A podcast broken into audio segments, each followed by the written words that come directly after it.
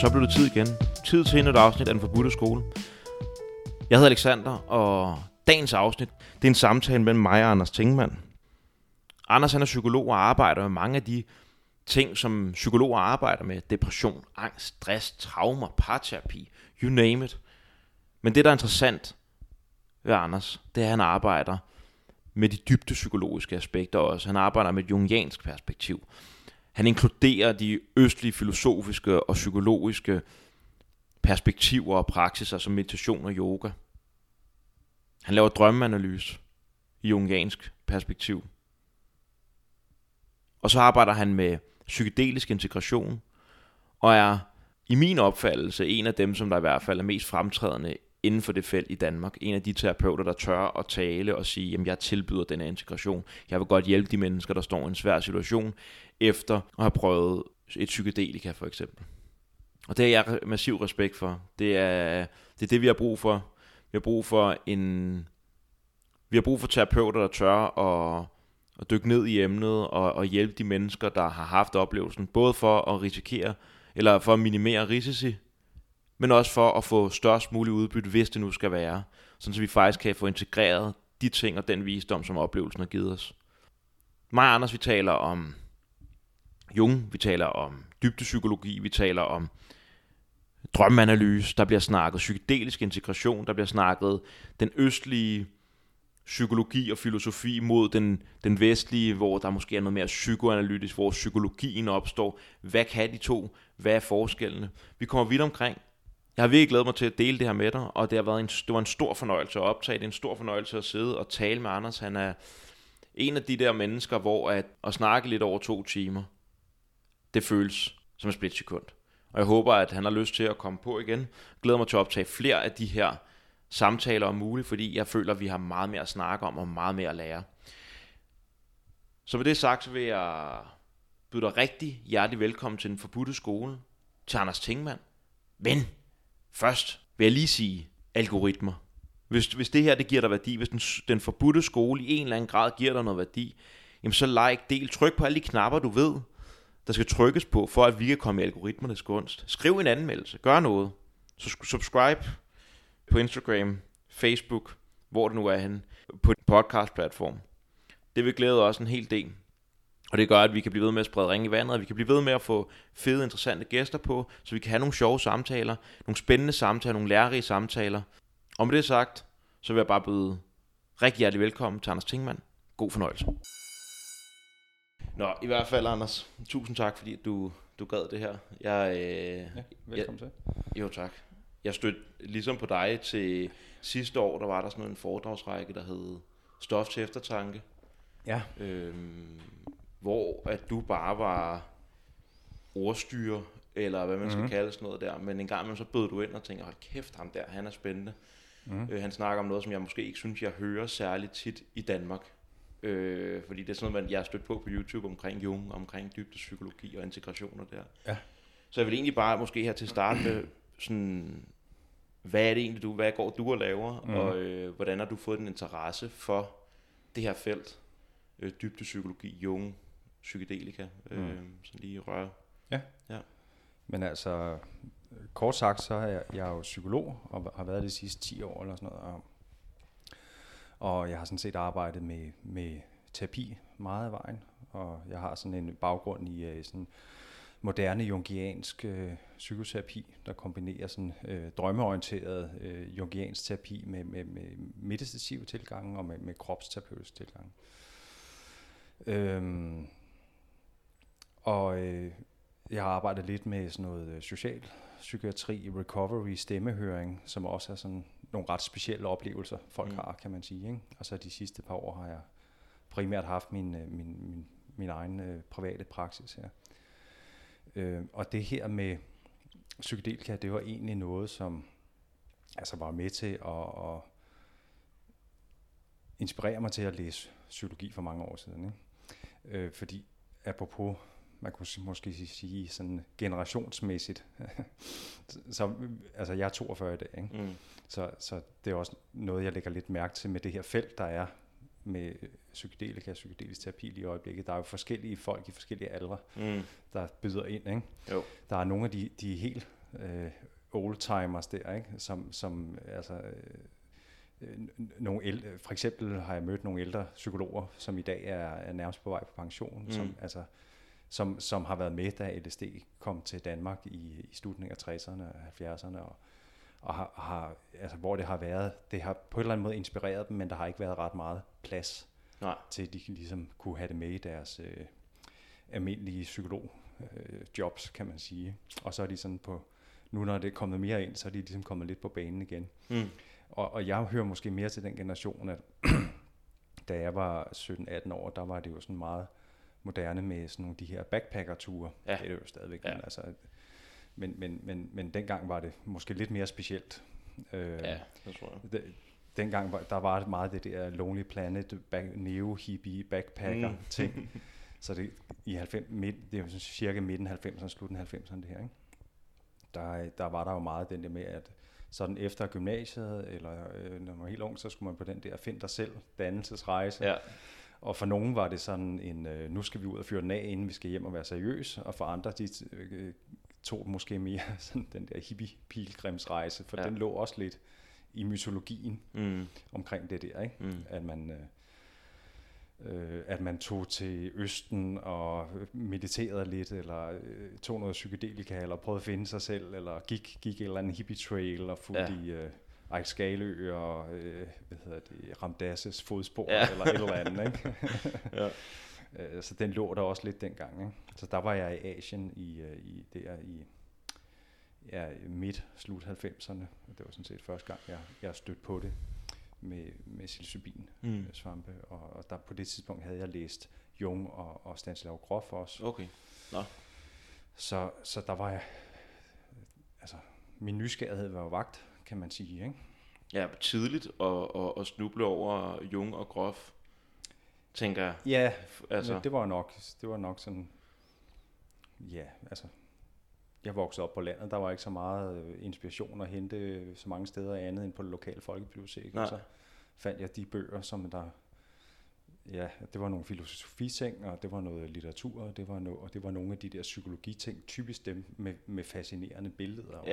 Yeah, yeah. Så rigtig meget af det jungianske, der er jo de her meget øh, fascinerende billeder, som man måske ikke lige kan afkode, for eksempel i Jungs øh, psykologi og alkemi og sådan noget, alle de her lidt mystiske billeder, og i... Ja. Stanislav Grofs Den indre rejse, der er jo også alle de her masser af billeder, som folk har tegnet, mm. og alle de her beskrivelser af deres oplevelser og sådan noget. Ja. Så, så på den måde, så stødte jeg på det, inden jeg sådan, øh, ja, begyndte at studere psykologi på Københavns Universitet og sådan noget, havde, havde okay. den interesse med mig. Ikke?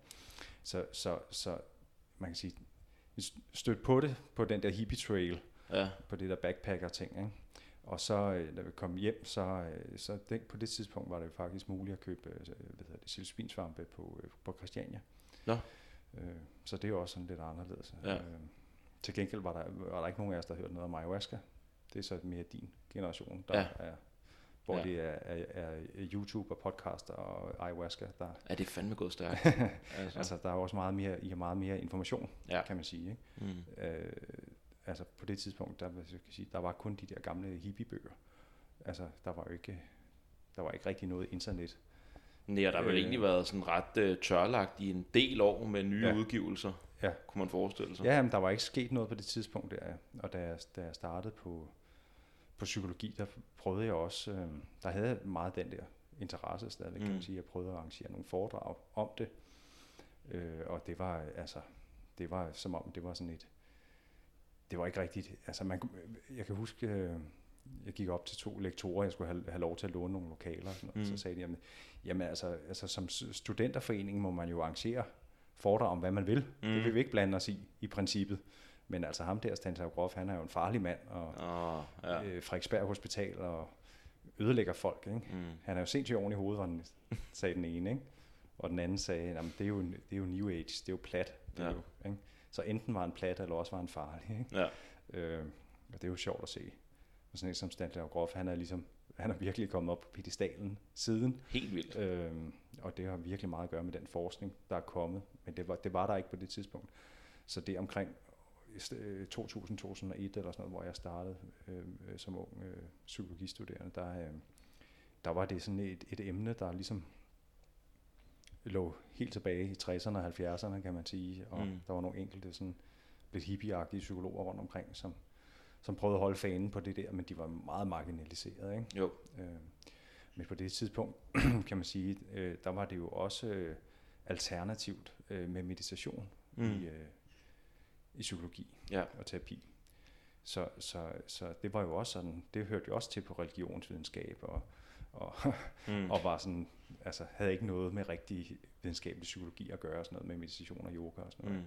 Så, så faktisk øh, startede vi med at lave et, et arrangement om psykedelisk terapi, og så var det som om, vi havde sådan en fornemmelse af, okay, vi var måske sådan lidt langt væk fra mainstream, så nu koncentrerede vi os i vores lille studenterforening om at, at lave noget omkring, øh, hvordan man kunne bruge meditation og yoga mm.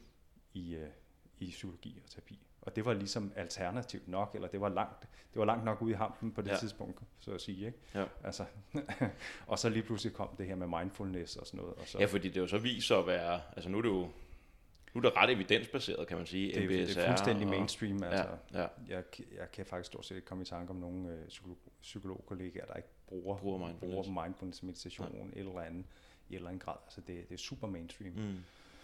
Øh, og netop også, jeg kom med den her baggrund med det jungianske og sådan noget, at, at da jeg kom ind og læste psykologi, der kan man sige, der var jo stadigvæk en respekt omkring det der med, med det der med drømmene, ja. drømmeanalysen, det var ligesom, jamen, det var der psykoterapierne havde startet, og med Freud og sådan noget, det var så godt nok ikke så godt med Jung. Nej. Fordi Jung, altså på Københavns Universitet dengang, der var de jo meget, altså de havde været, det var, øh, det har været meget politisk. Øh, de har været freudomarxister, ikke? Mm-hmm. Altså de har været venstreorienterede, mange af dem, ikke? Så jo. Det har været Freud og Marx, og Jung, han har ligesom været den der sådan lidt, var så suspekt, lidt suspekt, fordi ja, det var sådan lidt, måske lidt, lidt new age, eller lidt spirituelt, eller du ved sådan, religion, det er opium for folket, og det ja. var okkultismens sorte slamflod, man skulle holde for døren, og sådan noget, ikke? Væk med Jung. Men det er vel stadig, altså, mit indtryk er generelt set, at Jung, at han var svær at opstøve på psykologiuddannelser, men nærmest ja, skal læse filosofi, før ja. at du kan sidde og diskutere ham. Sådan. Ja, jeg tror heller ikke, at filosoferen gør det ret. Nej, og nu har jeg så Axel Honneth ude på Roskilde Universitet. Ja, ja. Han, han, er, han er villig er, til at snakke. Det er det, Axel ja. er, er sådan en undtagelse på reglen, ja. kan man sige. Ikke? Ja. Men ellers er Jung en sjov figur, fordi han er jo kæmpestor uden for øh, akademisk mm. psykologi. Øh, der han må, altså, når man ser de der podcasts, YouTube, ja. øh, altså alt det der, sådan, kan man sige, selvudvikling eller øh, psykologi, mm. eller hvad man skal kalde det, den bølge, der er kommet der, der er han jo nærmest den største. Ja, altså. Det er også mit indtryk. Ja. Også fordi, for mig at se, så var han den første teoretiker, som jeg stødte på, som virkelig talte til mig, fordi jeg følte, der var den her øh, anvendelighed i mit eget liv. Mm. Og jeg ved ikke, i, i forhold til det her med, at han er så blevet, blevet frosset ude for akademikere, eller hvad mm. man kan sige, sådan generelt, hvor, hvordan ser det jungianske sådan landskab ud i forhold til det freudianske? Altså hvad er det, der gør, at han ligesom bliver holdt udenfor? Ja, altså i, i, i halvfjerdserne og firserne og halvfemserne, kan man sige, der, der var, altså hvis vi lige skal snakke vores egen lille andedam, mm. København og sådan noget, der var det jo helt klart, fordi at, at øh, noget af ungdomsoprøret i København, det startede også på Psykologisk Institut mm. i otteogtres, ikke? Der, altså der, der noget af det der, den der venstreorienterede øh, revolte, kan man sige, ja. der var, øh, den var en, i virkeligheden inspireret fra Paris, mm. fra de der øh, altså marxistiske øh, eller øh, socialistiske strømninger, kan man sige, fra, mm. fra Paris. Så, så, så der var, altså der var helt klart den der politiske linje, ikke? Hvilket også er en af styrkerne, kan man sige, sådan som øh, psykologi er. Ja. I København. Altså der er et eller andet social-psykologisk fokus i et eller andet grad, som, ja. som, som i hvert fald er forsøgt etableret dengang. Ikke? Mm. Kritisk psykologi, sådan noget socialpsykologi, altså ja. for at få det samfundsmæssige perspektiv Endnu. med. Ja. Ikke? Ja. Og det er jo sådan set øh, fint nok, men samtidig har der så været det der, altså både Freud og Marx har været øh, sådan nogle øh, attenhundredetals øh, naturalister og antireligiøse mm. tænkere, kan man sige. Ikke? Ja. Altså at det handler om at få øh, se mennesket som et naturvæsen ja. i høj grad fra Freud, og selvfølgelig også samfundsvæsen, men, men, men altså få alt det der metafysik og religion, det skal ligesom væk med det, væk med det ikke? Mm. Så, øh, så det har været en af, af grundene, kan man sige, at, at, at det har været Freud og Marx på universitetet, ikke? Men, men det er jo kan man sige, ligger jo også noget tilbage, fordi så altså, er der jo, det er jo rigtig meget sådan noget amerikansk kognitiv, øh, neurokognitiv mm. tænkning, ja. der, der så kom i halvfemserne. Øh, så, så kan man sige, både, altså Freud er også marginaliseret i dag. Ja, ja, ja. ja. Og når du ser psykiatrien og sådan noget, så er det jo også rigtig meget sådan noget øh, mere sådan neurokognitiv mm. tænkning. Langt hen ad vejen i hvert fald. Ikke? Men, men det har så også udviklet sig rigtig meget, fordi da det startede med at komme med kognitiv terapi, så var det sådan en relativ, øh, relativ kedelig affære, i, synes jeg. Ja. Men, men, men, men til gengæld har de så åbnet op for, at, øh, at man begynder at arbejde med meditation for eksempel. Mm. Så der er stor forskel på det, de kalder første bølge, anden bølge, tredje bølge kognitiv terapi.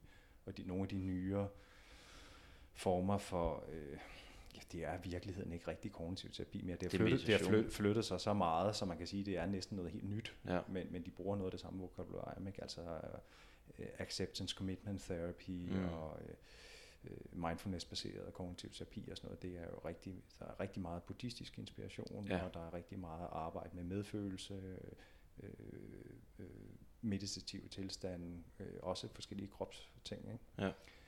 Så i virkeligheden, så noget af det, som vi arbejdede for i vores lille studenterforum dengang, det kom i virkeligheden gennem kognitiv terapi. Ja. Også fordi kognitiv terapi har rigtig meget fokus på øvelsen. Mm.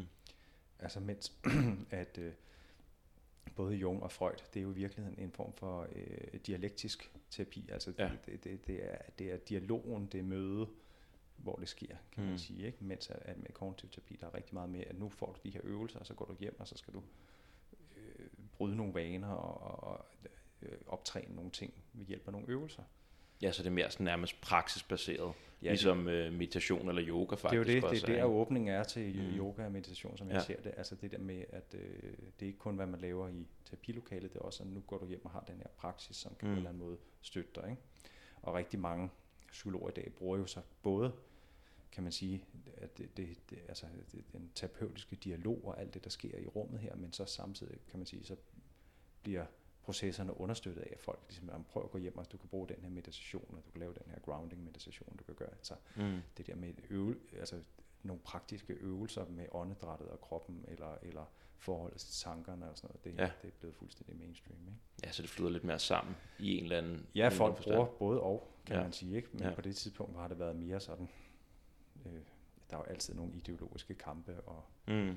det, det, det, det præger jo også psykologien, ikke? Selvfølgelig. Også sådan noget kamp om markedsandel i virkeligheden. Mm. Altså, ko- kognitiv terapi har jo også øh, gjort, altså, tilpasset sig forskellige ting, sådan så for at erobre noget markedsandel, kan man sige. Mm. Det er jo det, ja, sådan, sådan er det. Altså, men, ja, men, money talks. Ja, og, og det er jo... Det er, noget, der, der betød noget for, hvordan øh, første bølge kognitiv terapi var også noget med, hvordan de amerikanske forsikringssystem fungerede. Mm. Altså, at man, skal, man f- kan få så så mange gange, og man, man, man, man, man får øh, så så mange klip for, for, for en bestemt lidelse, og, ah. og man har, skal have en evidensbaseret øh, behandling ja. for den og den lidelse, så kan du få så så mange gange til behandling af det. Altså. Ja, der sætter man virkelig øh, de mere sådan, samtale-terapeutiske tilgang lidt under pres måske. I en eller anden forstand, man, analytiske. Man, man, man, man manualiserer, og man kan sige, man siger, at du har en bestemt lidelse, og her har vi en, en evidensbaseret mm. teknik til behandling af den her. Mm. Ikke? Og det, det har man selvfølgelig slået sig i tøjet øh, overfor, i forhold til de mere, øh, altså, de mere dybdepsykologiske ja. tilgange her. Ikke? Og, og man kan sige, det har også været, der har også været det aspekt i det, at det skulle passe ind i et eller andet, Øh, teknisk øh, sygdomsmanagementsystem. Mm. Du får så så mange klip og sådan noget. Og sådan kører psykiatrien jo, kan man sige også lidt. Ja. At, at der, du får nogle pakke, pakke øh, tilbud, og øh, du skal helst have den og den lidelse, og så kan du få den og den evidensbaserede behandling. Ikke? Ja. Det, er jo, det er jo sådan, man, man har tænkt, at så får man mest øh, value for money. Øh, så, så alle de der strukturer er også med til at bestemme, hvad er ligesom ind og hvad er ydt, ikke? Ja. Og, og, og der har jungiansk øh, øh, terapi måske ikke været øh, en stærk spiller på det der lidt kapitalistiske marked i virkeligheden. Det, det, det aspekt kunne man også. Det virker også som om, at det er sådan relativt øh, omkostningstungt, eller kunne være det, ikke? Det altså, kan være det, men faktisk ja. er det der med at arbejde med drømme er faktisk ret effektivt. Ja. Altså. Men det kræver lidt, at, at øh, det kræver også, at terapeuten, kan man sige, har noget erfaring med det fra eget liv selvfølgelig, mm. og, og, og har arbejdet meget med det. Altså det, det kræver, det kræver noget erfaring og noget uddannelse. Nu tænker jeg også bare mere, altså det her med, hvis du kan, hvis du kan give nogen en eller anden øvelse, de kan træne derhjemme. Ja, altså. Altså det er også ja, noget, som jeg synes, der er ret interessant ved mm. dybdepsykologi, og mm. det er måske noget, du, men, men det virker som, når jeg, når jeg hører mange, der får øvelser fra altså, kognitionspsykologiske øvelser, mm. så er det, virker det på en eller anden måde som, at der er en eller anden form for, øh, man kommer ikke rigtig ned og rører ved, hvad problemet egentlig er. Mm. Det er igen, det er sådan lidt, mm. bare symptombehandling mm. i en eller anden form. Mm. Altså du måske lærer med at mestre dig selv, ja. Så du kan håndtere noget, men kommer man ned og får mm. arbejdet med det, der egentlig er ja. Traumet, eller hvad det kunne være. Ja. Altså det er i hvert fald en klassisk kritik, mm. og det er ikke helt fair over for, for, at der er rigtig dygtige psykologer og psykiater, der arbejder med det, som kan noget ekstra, mm. men, men, de, men de tilføjer sig også alle mulige netop i kraft af deres personer, og i kraft af nogle af de der mere sådan basale, relationelle ting, ja. Som måske ikke lige er i manualen og mm. øvelserne og sådan noget, så, så der kan komme et ekstra aspekt på, men, men det er rigtigt, at øh, det handler meget øh, om mestringsstrategier, kan man sige, ikke? Jo. Øh, Så, så det, der jo, det, det er også derfor, det, i min forståelse, at det bliver brugt meget i psykiatrien, at man kan lave gruppeforløb for eksempel, mm. og så kan man psykoedukere folk om, hvad, hvad er, I har alle sammen depressiv, depressiv diagnose, der er noget med negative tanker, og så kan vi alle sammen lære noget om, hvad er negative tanker, hvordan kan man køre sig selv ned med negative tanker, hvordan kan man lave en øvelse, hvor man får lidt distance til de der tanker, mm. eller hvad med at blive opslugt i de der tanker. Ikke? Så laver vi gruppeforløb med tyve deltagere, og alle lærer den samme øvelse, ikke? Mm. Det er jo klart, det er jo mere, det er jo billigere. Ja. Ikke? Jo. Men selvfølgelig øh, er der nogle ting, man ikke vil komme i dybden med, og så kan man sige, når i forhold til psykedelisk terapi, så bliver der også talt rigtig meget om det her med de indre selvhelbredende kræfter, mm. den, den, den, the inner healer, som ja. De siger i Maps. Ikke? Ja. Det er også et meget jungiansk koncept i virkeligheden. Ikke? Ja. Det der med, at psyken har en evne til at, og, og en bevægelse mod helhed, det holotropiske, det, altså at, at, at, at ligesom at, at hvis man har et, et, et sår, så bruger de den der billede, ikke? At, at ligesom hvis man har et sår eller en splint, så handler det om at hive splinten ud, og så sker healing egentlig af sig selv. Mm. Øhm, den der lidt kreative proces, der kommer indenfra, og healing, der er virkelig en bevægelse indenfra, en healing og en udvikling, der kommer indenfra, det kan man sige, det, det, det får man måske... Det får man i hvert fald rigtig meget kontakt med, kan man sige, når man arbejder med drømmene for eksempel. Ja. Øh, og jeg har også jeg har flere klienter, der, der er kommet, som har, har været i kognitiv terapi og sådan noget, hvor de siger, jamen det, det, det kunne godt noget, mm. men det var også lidt anstrengende nogle gange, så skulle jeg hjem og lave de der øvelser, og så fik jeg ikke lavet de der øvelser, og så virkede det ikke helt lige så godt og sådan noget. Men, men, men så er der, har jeg flere gange fået den feedback, men det, det, det er fedt det her, siger de så, for det er ligesom om her, det er sådan en kreativ proces, den, den ligger og bobler, mm. den arbejder af sig selv, mm. også mellem sessionerne. Ikke? Ja. Og der kan man sige, der har man fat i de her indre kreative processer, at man kan se, der er, man connecter med nogle billeder, man connecter med nogle, med nogle øh, udviklingsprocesser, nogle, nogle ting, der er på vej, en ny form for bevidsthed, en ny form for være, en ny energi, en ny væremåde, som er på vej i drømmen. Ikke? Ja. Og hjælper det på vej, kan man sige, ikke? Og, og vel, det er i hvert fald noget, jeg synes, jeg har lagt meget mærke til de seneste par år i mit eget liv, det der med, når man bliver begyndt at blive bevidst omkring det indre landskab, mm. drømme, men også bare ens normale, almindelige hverdag, altså de ting, jeg lægger mærke til, måske der, hvor at Jung, jeg ved ikke, om det er der, han kalder for synkronicitet, men mm. det føles lidt som, at perlerne kommer på en snor en gang imellem, mm. hvor man er sådan der, hvorfor fanden lægger jeg mærke til det? Mm. Hvorfor sker det? Ja. Hvorfor drømmer jeg så det lige bagefter? Ja. Hvor det, ja, man kan virkelig begynde og sådan et spørgsmålstegn ved, hvor meget i kontrol man egentlig er ja. Til tider. Det er så også det, at nogle folk kan blive forvirret på. Ja. Ja. Hvad sker der egentlig? Ikke? Ja. Og hvad er virkeligheden egentlig? Og, mm. og alting bliver meget sådan, øh, begynder at snakke til en på ja. En symbolsk måde. Ikke? Jeg tænker på, øh, fordi jeg ved ikke, hvor meget folk de er inde i Jung, men om mm. du kan give sådan et, et billede af hans sådan, hvad skal man kalde det, psykiske kort, eller hvad, mm. hvordan, hvordan, hvordan ser han psyken? Øh, mm. Kan vi snakke om det? Ja, jeg ved ikke, øh, der er mange ting, mange måder, man kunne gå til det, ikke? Mm. Øh, jeg tror, øh, for, for mig er det vigtigste, det er i virkeligheden det der med, at, at, at når man arbejder, altså grund til, at man ikke kan komme udenom Jung, tænker jeg. Mm.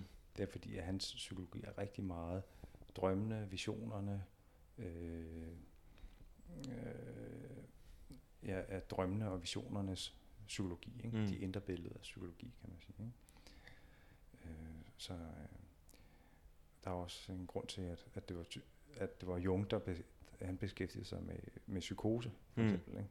Det er en drømmelignende logik i psykoser, mens at Freud, det var mere de der, altså ikke kun, men, men det klassiske freudianske er mere det der lidt øh, fortrængning, lidt tvangsneurotiske, øh, mm. øh, den selvundertrykkende tra- træmand og alle de her, ja. øh, de hysteriske kvinder og alt det her. Ikke? Mm. Men, men Jung er helt klart den, der går ind og udforsker de der, altså øh,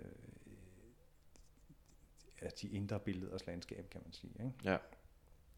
Og, og det, det vigtigste for mig i det, øh, det er sådan set det der med at lave terapi, hvor du hele tiden er i dialog med drømmene, mens man laver terapien. Ikke? Du har hele tiden ligesom, du, har he, du får hele tiden ligesom noget feedback ja. andet steds fra. Ikke?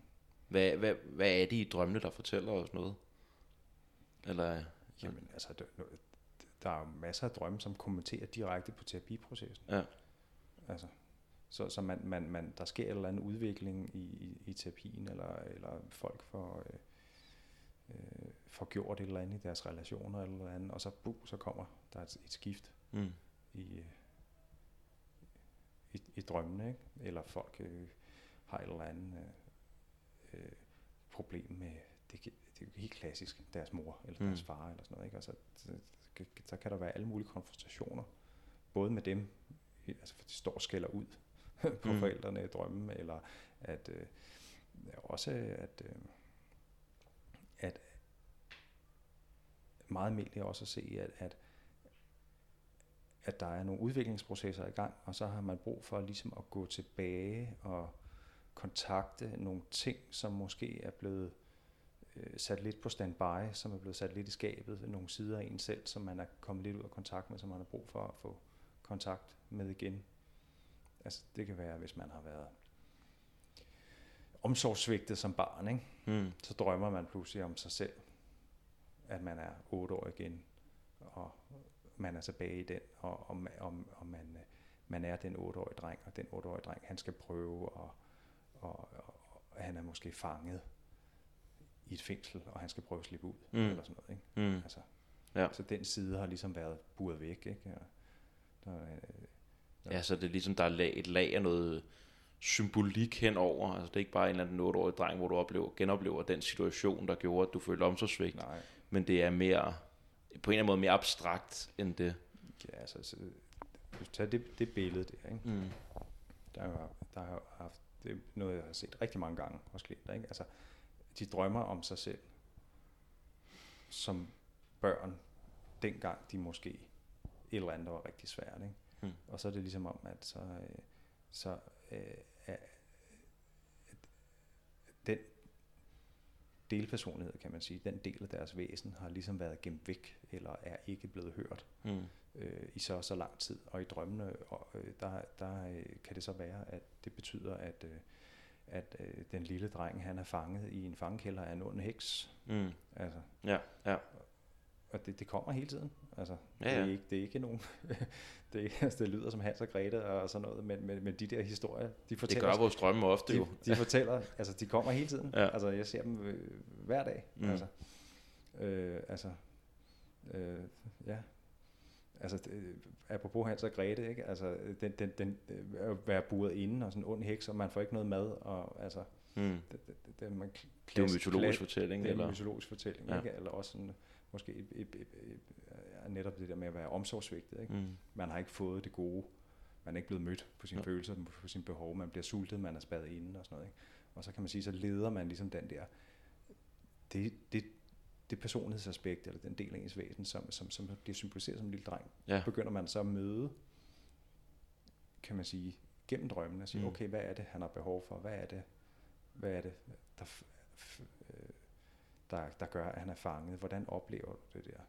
Men det, det lyder som om, altså, og det er jo noget af det, som jeg sådan har undret mig lidt over med Jung, og hvad man snakker om, det her med, at der er den her selvhelende mm. aspekt af en selv. Ja. Fordi det, enten så skal du have læst Jung, eller på en eller anden måde have forståelse af det her, ja. Eller skal du gå til en terapeut, fordi ellers så er det jo, hvor filen skulle jeg vide fra, at det var ja. det, det betød. Eller ja. Sådan. Ja. Altså man oplever, man oplever det jo i psykedeliske sessioner. Ja. Og så oplever, kan man opleve det, hvis man kører i sådan et længere forløb med drømmen. Ikke? Mm. Så det var, ja, altså, jeg synes, jeg synes jo, det, det, det, det burde nærmest være en menneskeret at prøve bare en gang i sit liv, og, og, og have det der forløb, hvor man skriver sin drømme ned, øh, og, og er i dialog med en, der ligesom kan hjælpe en med at, at pakke det lidt op. Ikke? Ja. Fordi at, at man kan sige, at, at folk, de tror måske, de, de ved, hvad det er, det der med drømmen, og jeg drømmer også lidt, og nogle gange filosoferer, filosoferer lidt over, hvad det må kunne betyde og sådan mm. noget. Men, men man begynder først rigtigt at få en fornemmelse for det, tror jeg, hvis man er i dialog med en, og du ligesom gør det til en, en fast praksis. Ikke? Jo. Man kan også ligesom sige, man kan, altså ved man, hvad meditation er, fordi man lige har prøvet en enkelt gang at sætte sig ned og trække vejret, og lige, altså, altså det gør man jo ikke. Altså det kræver jo en praksis, før man rigtig forstår dybden af det her, ikke? Jo. Og der kan man sige, hvis man, det er jo det, der er fint at se for mig, det er, at når folk kommer herind, så er der, der er nogen, der er meget på det der med drømme, og der er andre, der er sådan, nå okay, mm-hmm, er det også en del af det? Nå, så må jeg prøve det, og sådan noget, ikke? Og så mm. kommer der lige pludselig en masse drømme, ikke? Og så kan man så se, og så kommer der sådan en helt føljeton, så kommer der sådan en helt lille Netflix-historie, som udvikler sig afsnit for afsnit nærmest, ikke? Og efterhånden lærer man de forskellige figurer, altså de typiske temaer at kende, ikke? Mm. Så, så man kan sige, at det er også sådan noget med det der med at forstå drømmene.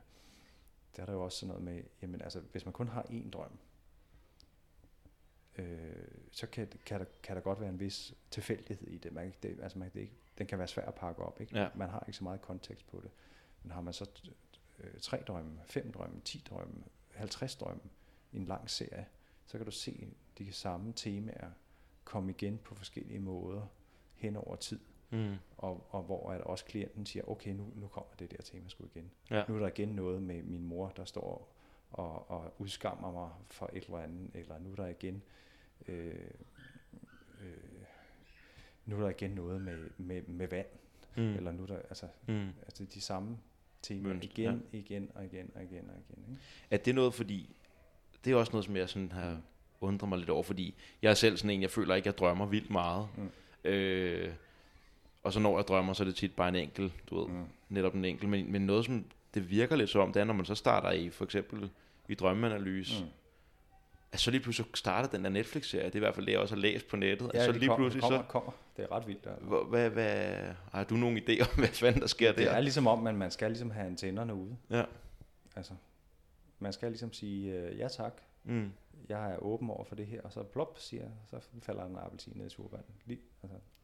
Jeg ser det igen og igen, altså. Nå, er det vildt. Jeg havde en, en samtale med, med en i sommer, det var faktisk bare på en ferietur og sådan noget. Jeg sad der ved bålet, så sad vi og snakkede sammen. Øh, når, hvad jeg lavede, og når jeg arbejder, når jeg arbejder med det og sådan noget. Nå, jeg har, der har jeg sådan en ældre dame, hun siger, jeg har ikke drømt i ti år. Sådan noget. Hvad gør man så? Og sådan noget. Nå, okay, og sådan noget. Så har vi haft den der samtale, så næste morgen kommer hun. Nu har jeg sgu haft en drøm, siger så.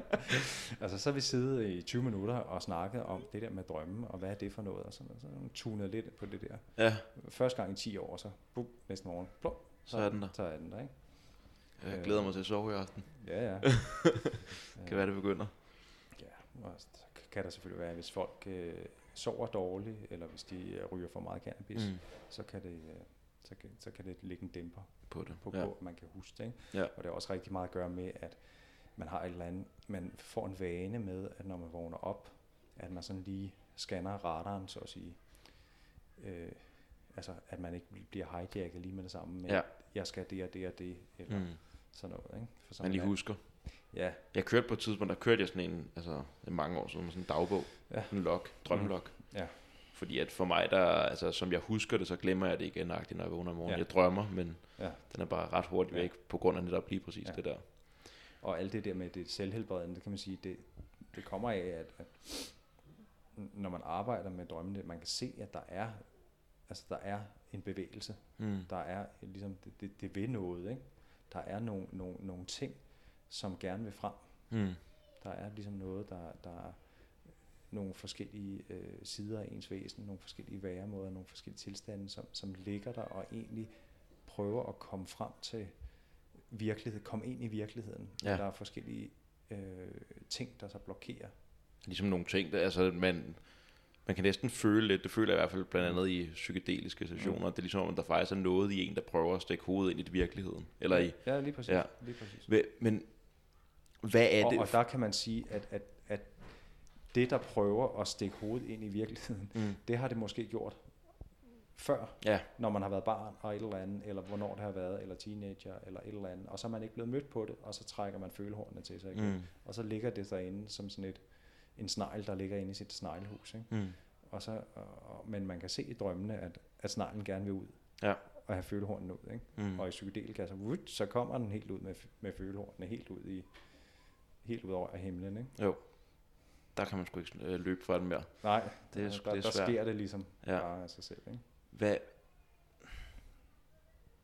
Jeg synes, det, de her, men de her dele af en selv her, mm. det er også der, hvor meget af det er os selv, for det føles også ligesom Jung også snakker om, at de mm. faktisk har deres egen personlighed ja. Og deres egen vilje, mm. fordi du kan jo ikke bare, fordi hvis man nu bare siger, okay, den der, det skal jeg ikke have noget at gøre med, presser den ned, mm. så er det jo også der, hvor den ligger virkelig og får lov til måske at boble. Ja.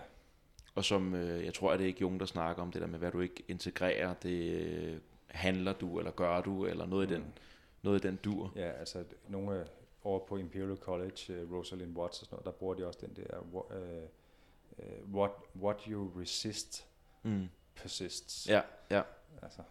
ja, så det er faktisk det dumt, du gør. Ja, ja mm. altså. Så... Men, og hvor, hvor mange, hvor, hvad siger du, hvor mange, altså hvor meget er det en selv eller hvad? Ja, siger? Altså det er også, men det er man, igen den man her. Man møder det jo som som figurer. Ja. I drømme møder man som figurer, der har et eller andet intelligens eller der der har altså det, det kan man sige, og det er også meget sådan man kan sige, når man arbejder med drømme, det mange folk tænker jo at det er drømmetydning eller det er drømmefortolkning, sådan som om man sidder og sådan tolker symbolerne og sådan mm. men men men Men faktisk, den, altså, hvis man rigtig skal komme nær en drøm, så er det egentlig meget mere, at man, at man går mere sådan oplevelsesmæssigt ind i en drøm, ikke? Mærker der ind i, hvad, mm. hvad, hvad, er, hvad er det her for et univers? Jeg drømte, jeg var i det her, det her hus. Okay, prøv at forestille dig, du er inde i det her hus. Hvordan mm. føles det at være inde i det her hus? Mm. Hvad gør det ved dig ved at sidde inde i det her hus? Minder det der hus der om noget? Hvor er vi henne? Ja. Øh, er vi i Danmark? Er, er det, er det, minder det om det? Nå, det minder mig lidt om et eller andet hus, jeg var i, en, en skoleven, jeg hørte det, mm. et eller andet. Sådan nogle ting, ikke? Altså virkelig sådan, m- m- gå ind i drømmen, som om det er et, et, et virtual reality, eller ja. Det er, ikke? Og, og mærke dig ind i, hvad er der for nogle, nogle, nogle, nogle kvaliteter, hvad er der for nogle energier, så at sige, hvad er der for nogle atmosfærer, hvad er der for, for nogle kræfter på spil her, hvad gør det ved mig at mm. være i de her rum, og, og møder du et eller andet karakter, så kan man også sige, jamen, i stedet for at sige, hvad tror du han symboliserer, så siger man, okay, hvis, hvis, hvis, hvis den, den, her, den her brede mand, som du møder, der siger, at du, han, at, øh, du skal skrubbe ud af hans have, hvis han nu sad i en stol derovre og, og, og, og, og, og kiggede på dig, hvordan Mm. hvordan vil det være? Ja. Hvordan vil du så få det? Jamen, så kan jeg mærke, så får jeg sådan helt knude i maven. Nå, okay. Og prøv at mærke den der knude i maven. Mm. Hvordan er det? Hvad er det så for en følelse? Jamen, det er sådan en følelse af, at jeg føler, at jeg virkelig har gjort noget forkert, og jeg skulle skamme mig. Okay, nå, hvor, det, det, hvor kender du den fra? Mm. Sådan noget, ikke? Så det er, det er mere nærmest at gå i dialog med drømmen, end ja. Bare at presse en eller anden mening ud af det? Ja. Ja, okay. Det giver mening. Ja. Så det Det, det er så. Rigtig meget det. Altså, Jung han sagde også, øh, han havde sådan noget med, når han, når han skulle arbejde med, med folks drømme, så startede han med at sige til sig selv, jeg, jeg har ingen idé om, hvad den her drøm mm. betyder.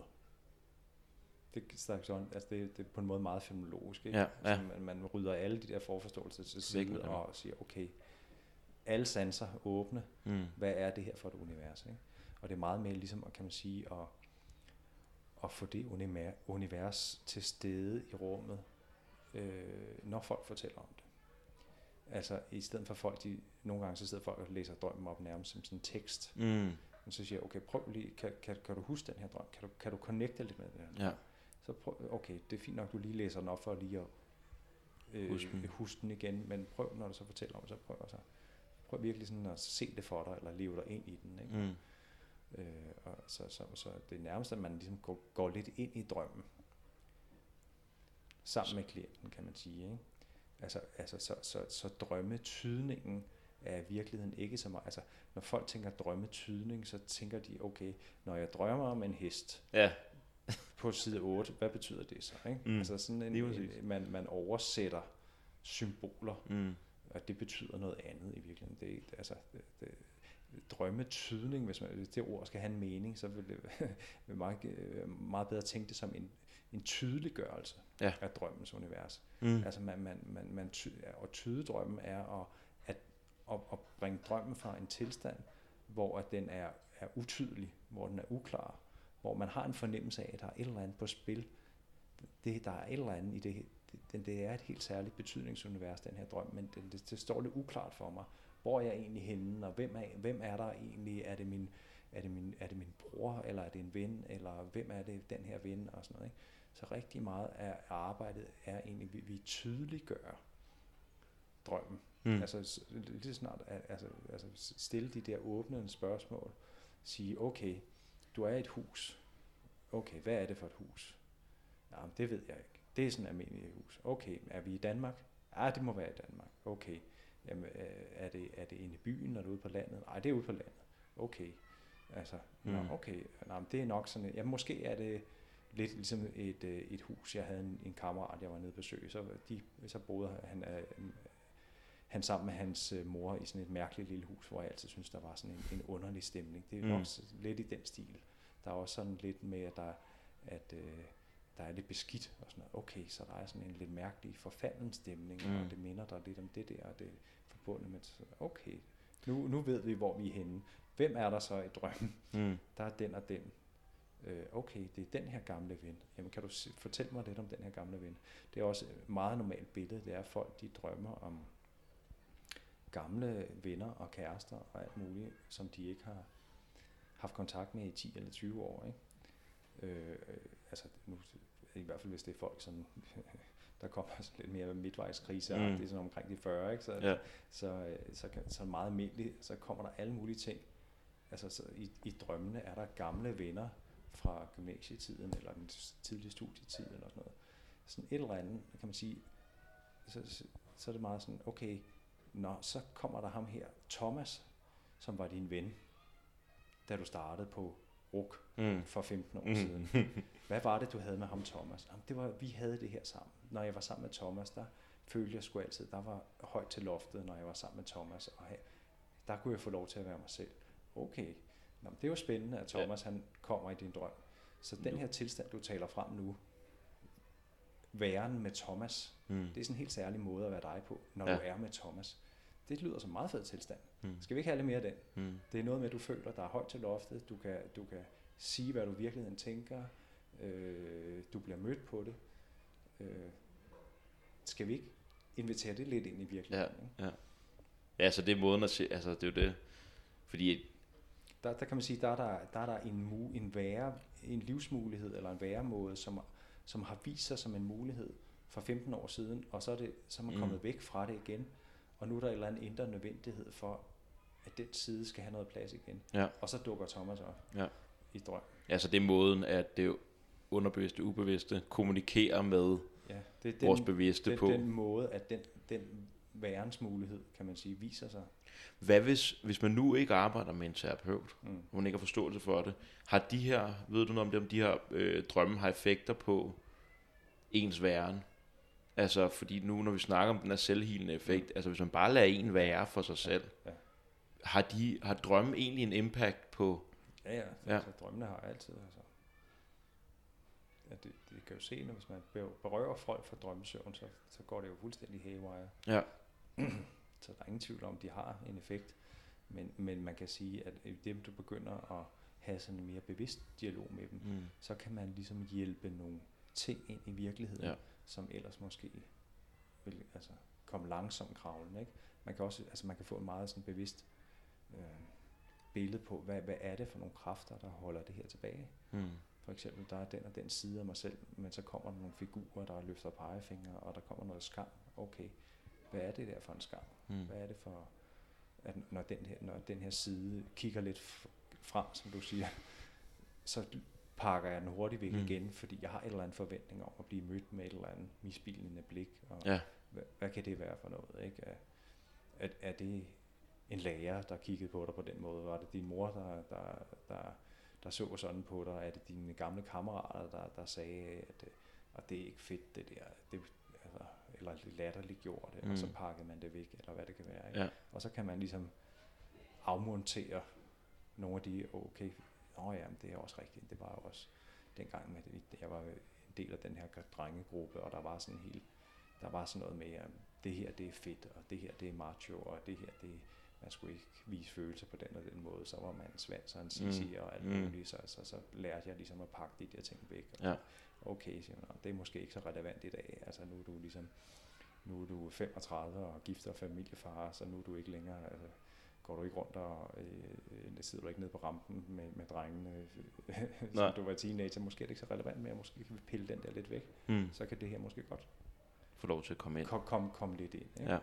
Øh, og der kan, det, kan man sige, der, der ved det, at man, at man arbejder bevidst med det, man får nogle billeder på det og sådan noget, så kan man så hjælpe med at pille nogle af de der barrierer eller frygtting, der holder tingene nede væk, ikke? Mm. Så for når jeg, når jeg kommer sådan lidt til at tænke på, at det jeg sådan føler, at der så er forskellen på den på drømmene og så det psykedeliske, mm. den psykedeliske oplevelse, det er lidt, at du er bevidst omkring, at du er i en ja. drømmetilstand i en eller anden grad, når du er på psykedelika. For jeg havde her i sommer, der havde en ayahuasca-oplevelse, hvor at, altså det var fuldstændig, jeg føler, at det var, øh, altså, jeg er så glad for, at jeg læste Jung inden da, fordi mm. at det er ham, der, jeg får drømmer, eller jeg drømmer, jeg, jeg oplever den her, mærke, det mærkelige væsen med masse sådan, ja. munden, der griner til mig, ikke? Og okay. øh, ja, så væsner, væsner, væsner. Er der mange af, især på ayahuasca. Vild, vildt glad ja. for at være sammen med mig, og jeg er ja. vildt glad for at være sammen med den, men rundt om dens tusinder af munden, der har den tænder. Ja. Og hver gang, at jeg sådan prøver at fremtvinge noget i oplevelsen, så bider den, og så er det bare helvede, ikke? Ja. Kaos. Mm. Og jeg ligger i den her limbo i sådan en halvanden time, og så kommer Jung bare ind mm. og siger, du skal gro nogle tænder. Nå, altså han kommer ind i... i ja, altså du ved, det, sådan føler jeg det, ja. altså, at det er ja. det, jeg har læst af ham. Ja. Det ligesom informerer mig, at jeg skal gro nogle tænder. Mm. Og lige så snart jeg fatter det, mm. så stopper trippet efter halvanden time. Okay. Ja. Hvor sådan, hvad f- altså, der er nogen, der ligger herover mm. i otte timer, mm. og jeg får halvanden. Mm. Fordi lige så snart jeg har fattet den her, ligesom om lige så snart jeg har fattet dagens be- lektion af underbevidstheden, ja. så var der ikke mere til dig for okay. den her omgang. Og så blev der lukket her. Ja, så blev ja. der lukket. Ja, det er meget vildt, ikke? Helt vildt. Ja. Det giver ingen mening, fordi jeg tænker, mening, det er rent kemisk. Ja, ja, og at det burde være så, ja. kører så så lang tid, og ja. så, vut, så lukker det. Ja. Ja. Ja, det kan sådan ske. Er det, ikke? Ja, og der kan du også se der netop, hvordan figuren den ligesom øh, reagerer på alt efter din egen mm. intention. Ja, og det er der, hvor det kommer meget med ind, og er netop en, en dialog, end at det bare er mig, der ser et symbol eller en mm. figur, og bare kan tolke det. Mm. Det er meget med min relation til... Ja. Figuren, øh, hvilket jeg synes er vildt interessant, fordi at, at, at netop som du også selv sagde der med drømmerne, eller drømmetydning normalt, så tænker om bare, okay, jeg drømmer, at jeg mister mine tænder, mm. men hvordan har du det egentlig med at miste dine tænder, mm. eller hvordan føles det, og, og sådan nogle ting, så der er ligesom helt det, det aspekt i det, men hvordan ligger drømme og den psykedeliske oplevelse i din erfaring, altså hvad, hvad, er de mere forskellige, ens end forskellige? Hmm. Altså psilocybin og ayahuasca, er det det, du tænker på? Det kunne vi også snakke om, men nu tænker jeg faktisk mere på drømmene og så på øhm, ja. den psykedeliske oplevelse. Ja, men altså, det var også bare... Den psykedeliske oplevelse blev også brugt lidt bredt, kan man sige, ikke? Mm. Nogle bruger også den psykedeliske oplevelse omkring M D M A, for eksempel, ja. som, er, som er en del af anderledes, ikke? Mm. Ja, ja. Hvordan ser du på den egentlig? Øh, M D M A i forhold til, om det er psykedelika, hvad vil du sige? Jamen, jeg tænker, det er... Jeg, tæ- jeg kalder det et psykedelika. Ja. Men, fordi at øh, psykedelisk betyder jo, at, at de, nogle, nogle normalt skjulte dimensioner af, af sjælen eller psyken mm. vis, kommer ud i det åbne ja. og bliver synlige. Ikke? Ja. Og, og, og det gør det også på M D M A. Det er bare i en mere følelsesmæssig dimension. Mm. Men følelserne er også en del af psyken. Ja. Øh, det er jo ikke kun de indre billeder og de indre bevidsthedstilstande. Altså de der lidt mere spacey tilstande, mm. eller de der mønstre og billeder og sådan noget. Mm. Det er jo ikke kun det, der er psykisk materiale. Altså det, det, det, det er mere følelsesmæssigt aspekt.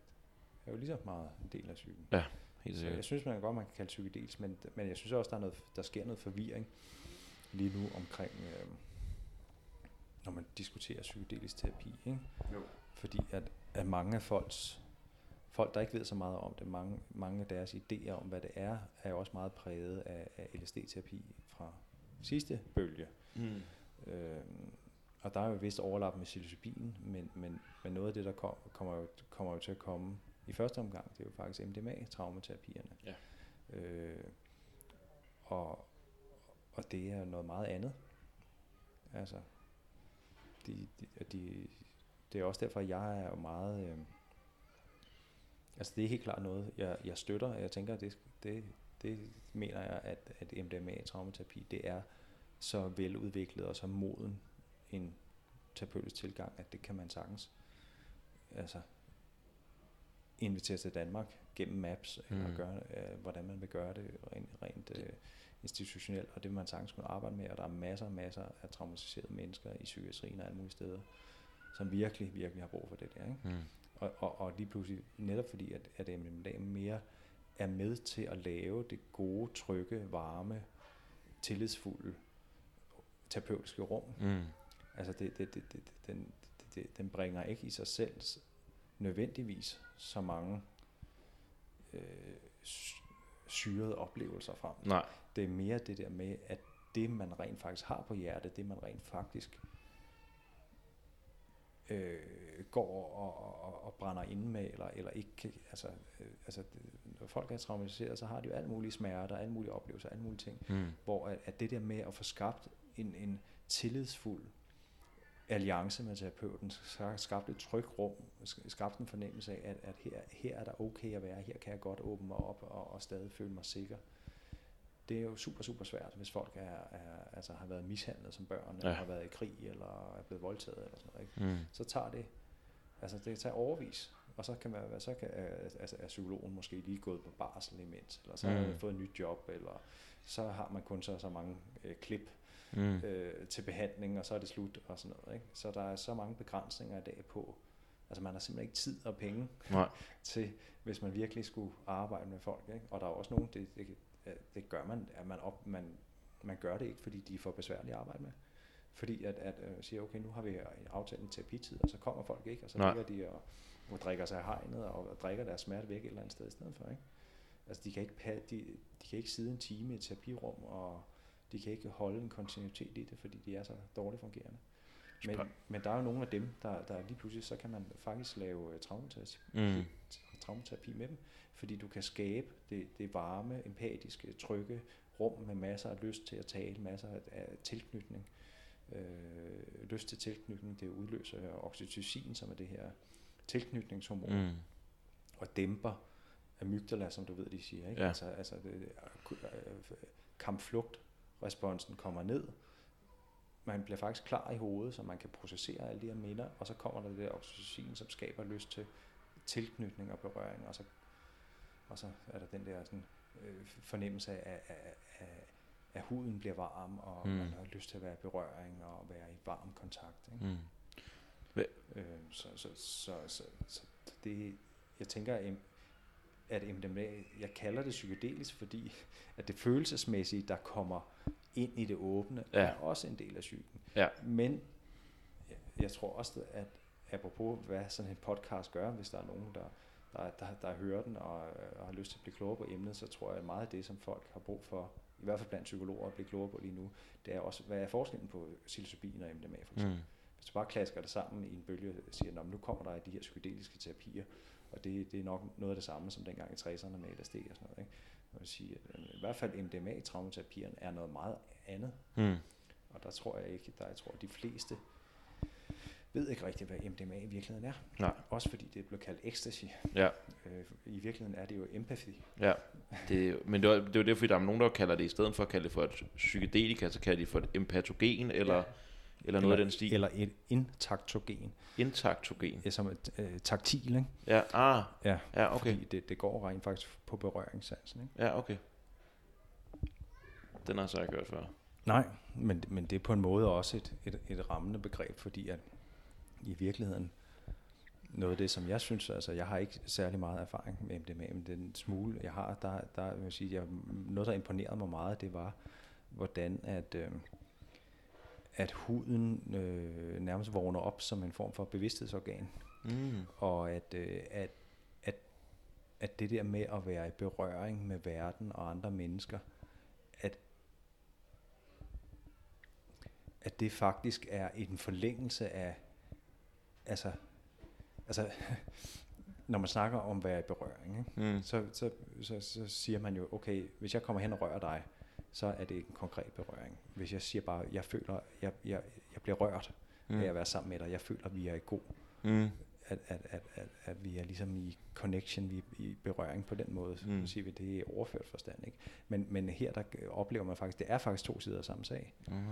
Altså, ja. Det var meget det, jeg oplevede, altså, man vil sige, at, at, at der er faktisk en, en, det at være i berøring følelsesmæssigt, det har faktisk noget at gøre med, med, med huden og følesansen. Mm. Øh, det oplever jeg helt klart. Og så også det der med varme, ikke? Altså at, at, at M D M A skaber en, en, en, en fysiologisk varme i kroppen. Mm. Og man kan mærke, at, man, man, altså, man, at huden bliver, bliver fysiologisk set varm, mm. men samtidig kommer der en menneskevarme, altså en kærlighedsvarme. Ja. Altså det, man kan være meget tydeligt, synes jeg, at det ligesom er to sider af samme sag, eller det ene, det feeder ind i det andet. At, øh, altså ligesom når man siger, når man, der er, han er et varmt menneske, mm. ja. Altså kan man så gå hen og tage hans temperatur og sige, at han er varm. Mm. Nej, det er ikke så meget det, det er hans varme udstråling. Ja, ja. Men på M D M A, så kommer der en, en fysiologisk varme, men samtidig en, en, ah. en, en, en, en, en følelsesmæssig varme, en, en, en hjerteåbnende ja. øh, øh, hvad er det, en udstråling af varme, altså den, den connection. Ikke? Måske også derfor, at det så øh, virker... Lad, lader til at være rigtig godt til for eksempel parterapi. Det lyder som om, at det giver rigtig, rigtig ja, god ja. mening med det, du siger der. Det gør det. det. Udover at det er et empatogen, altså man ja. kan føle med andre, men også bare ja. hele den her, den kropslige øh, ja. del af det. De gør det jo i Maps, der gør de jo med øh, krigsveteraner, mm. hvor at, øh, at, at, at de kan ikke rigtig få lov til at lave det med parterapi, fordi at, at man kan kun få lov til at lave det der kliniske studier, hvis det er en behandling af en sygdom, mm. eller en lidelse. Men, men så gør de det med, med, med de der krigsveteraner, som har P T S D, men så tager de konerne eller kæresterne med ind, ah. og så får de begge to M D M A. Okay. Så, så det er både traumaterapi og parterapi på en gang. Det vil sige, at de kommer hjem fra Afghanistan eller et eller andet, og så er de fuldstændig øh, skadede. Manden er helt skadet, når han kommer hjem, og han... han Han, han begynder måske at drikke, og han, måske får han vredesudbrud, hvor han klapper konen ind, og, og der, der er alle mulige sår, der ja. kommer ja. på parforholdet. Ikke? Så udover at, at han ligesom gennemarbejder nogle af hans altså, bilbomber, og ja. Ja, ja. Øh, kammeraten, der døde i hans arme, og alt det der. Øh, udover det, så er der også alle, alle de, de sekundære mm. traumer, mm. Som, er, som er kommet. Altså, hvor, hvor parforholdet, familielivet er blevet ødelagt, så der, der lapper de også sammen på den måde der, ikke? Ja, for det, altså, det lyder da meget mere holistisk i en eller anden, for, altså, der, der er da meget større chance for, at mm. du kommer over din P T S D, tænker, hvis dine din nære relationer faktisk også er i gang ja. med at være i behandling og i, og ja, i en ja. udvikling. Jo, øhm, det er det. De, så man de, måske også tit glemmer, tænker, det her mm. med, at du sidder bare og... Man isolerer jo nærmest bare en patient ud, eller en ja, klient ud, og så... det er jo ikke særlig smart. Nej. Øhm. Men, men det er det niveau, der kan lade sig gøre på ja. indtil videre, kan man sige. Ja? Mm. Men, men i halvfjerdserne, før det blev... halvfjerdserne, starten af firserne, inden det blev lovligt, at der lavede de jo... Der, der var det ret populært ja. i Kalifornien som parterapeutisk stof, ikke? Mm. Ja. Og det er det også sådan som i, i undergrundsmiljøer, ikke? Men altså... Men det, det, ja, det er ikke så stort i Danmark, men det findes i hvert fald i, i U S A. Ja, altså jeg kender, jeg kender i hvert fald en, der laver, der kører M A P S-protokollen herhjemme, mm. en psykoterapeut. Øhm, og han har, han siger, at det er helt vanvittigt, altså Han arbejder med forskellige psykedeliske stoffer. Han siger, hvis der er noget, der er tæt på at være The Magic Pill, så er det det sådan rent terapeutisk, hvor at, mm. at det, som han siger, det er, at han oplever, at M D M'en, den ikke rigtig connecter dig op på det spirituelle. Nej. Eller øh, det jungiansk arketypiske. Ja, præcis, ja. Men øh, at du kan, dem... du kan nemlig godt arbejde med M D M A uden at vide så meget om Jung. Ja. Ja. Det vil sige alle de der drømmeagtige logikker og billeder og sådan, ja. Og det kommer du ikke nødvendigvis så meget ind. Du kan godt gøre det. Men okay. Man kan godt gøre det, men, men normalt øh, det kommer ikke så meget som på psilocybin. Nej. Og det, og det er vel, det er vel der, når vi begynder, fordi noget, jeg synes, der er vildt, var, havde vildt spændende ved at læse Jung, det er det der med, at der er en følelse af, at de her symboler, øh, myter, de her mm. strukturer i ube, det ubevidste, mm.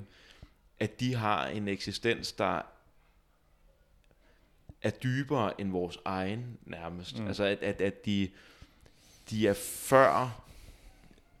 Altså, det her med, at, at, at Freud, han jo mente, at man kom ud som sådan en, mm. en blank slate, mm.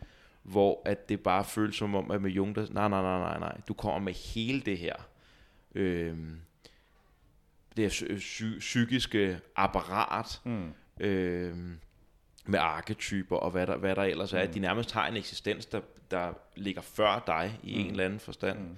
og det er, når vi åbner op for den, at man også føler, at man træder ind i den her spirituelle dimension, mm. i noget, der er, fordi det ligger før os, er større end os, mm. i en eller anden. Mm. Ja. Og det, øh, der kan man sige. Der, at, der, der, man får øje på, at der er en almen menneskelig dimension der, ikke? Ja. Og, god måde at sige på almen menneskelig. Ja. Med, med en masse oplevelser, som når man har dem, så kan man lige pludselig se, okay, religionerne og myterne og mytologierne og sådan noget, de er bare fulde af de her væsener. Ja. Ja. Ja, og noget, som jeg synes har været sjovt, det øh, jeg har stødt på. Jeg tror, det var min anden ayahuasca-ceremoni. Der mm. var det bare fuldstændig hinduistisk. Og jeg har, altså, efterfølgende er jeg gået i gang med at læse Bhagavad Gitaen, mm. og dykke lidt ned i det. Mm. Inden da var der intet øh, hinduistisk sådan interesse i mig. Ja. Jeg, jeg studerede buddhismen og sådan noget der. Men den der med, at de nærmest, de symboler på en eller anden måde, eller figurer og myter, de har en... Jeg behøvede ikke at vide noget om, hvem Kali var. Kali var der alligevel, ja. Altså, øh, hvilket freakede mig lidt ud. Altså, ja, ja, men det freaker også psykologer ud. Ja. Altså, det, det, hele begrebet om det kollektive ubevidste, det er der jo mange, det kan man sige. Det, det er slet ikke inde på mainstream psykologi, og der Nej. er mange psykologer, der slet ikke. Og det, det var der, hvor også Jung, han holdt op med at være videnskabsmand og blev religiøs, øh, et eller andet, mm. mystiker, et eller andet. Mm. Men altså... Og det er også det, der er det spændende ved, ved det nye forskningspsykodelsterapi, kan man sige, fordi du op, altså man, man, man får nogle erfaringer med det her gennem drømmeterapi, hvis man arbejder sådan virkelig dybt med det i overvis, og altså dedikerede klienter og dygtige terapeuter og sådan noget, så, så kan man godt, altså så får man no, den, nogle af den der type oplevelser. Det, altså Jung, det, det er også der, Jung har det fra, kan man sige, mm. blandt andet. Men, men med forskningspsykodelsterapi, så får du det lige pludselig, altså der kan du... genskabe de her oplevelser nærmest sådan på, ikke på kommando, men du kan reproducere det, ikke? Mm. Det har rigtig meget at gøre med, med, det, med den vidensforståelse, vi har i dag, ikke? Altså man skal, man skal kunne reproducere fænomenet, for det ligesom er virkeligt, ikke? Ja. Øh, og det, det, det kan man sige, det, så, så lige pludselig med, med psykedelisk terapi, så begynder du at få en mulighed for at, at bringe det ind på landkortet, så at sige, i psykologien og psykiatrien.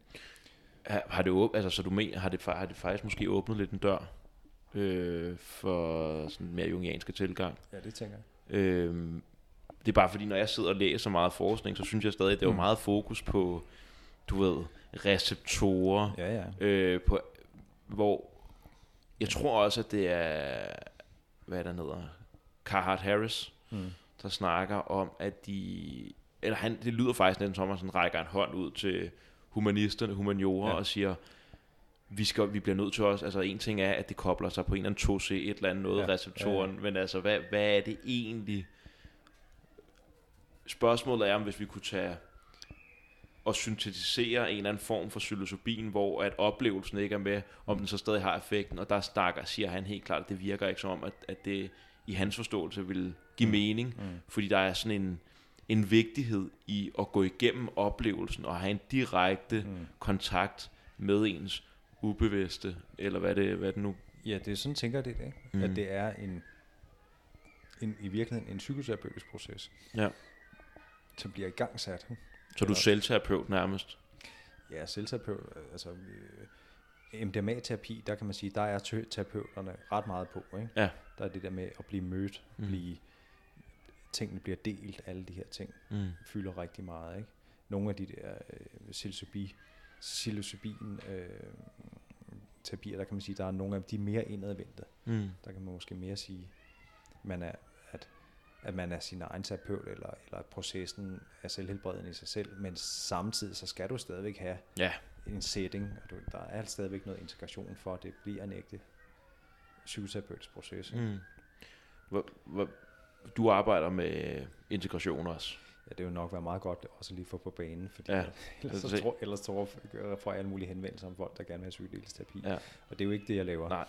Det, jeg laver, det er psykoterapeutisk integrationsarbejde. Mm.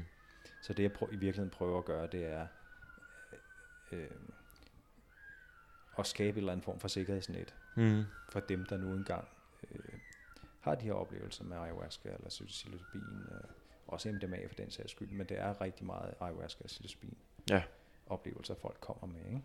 Og det kom sig af, at fordi, fordi jeg arbejder med, med, med det jungianske og med, med meditation og sådan nogle ting, så kommer der jo en del klienter, som, som er interesseret i det, det indre liv og personlig mm. udvikling og sådan noget, så der er en stor berøringsflade med det psykedeliske også. Mm.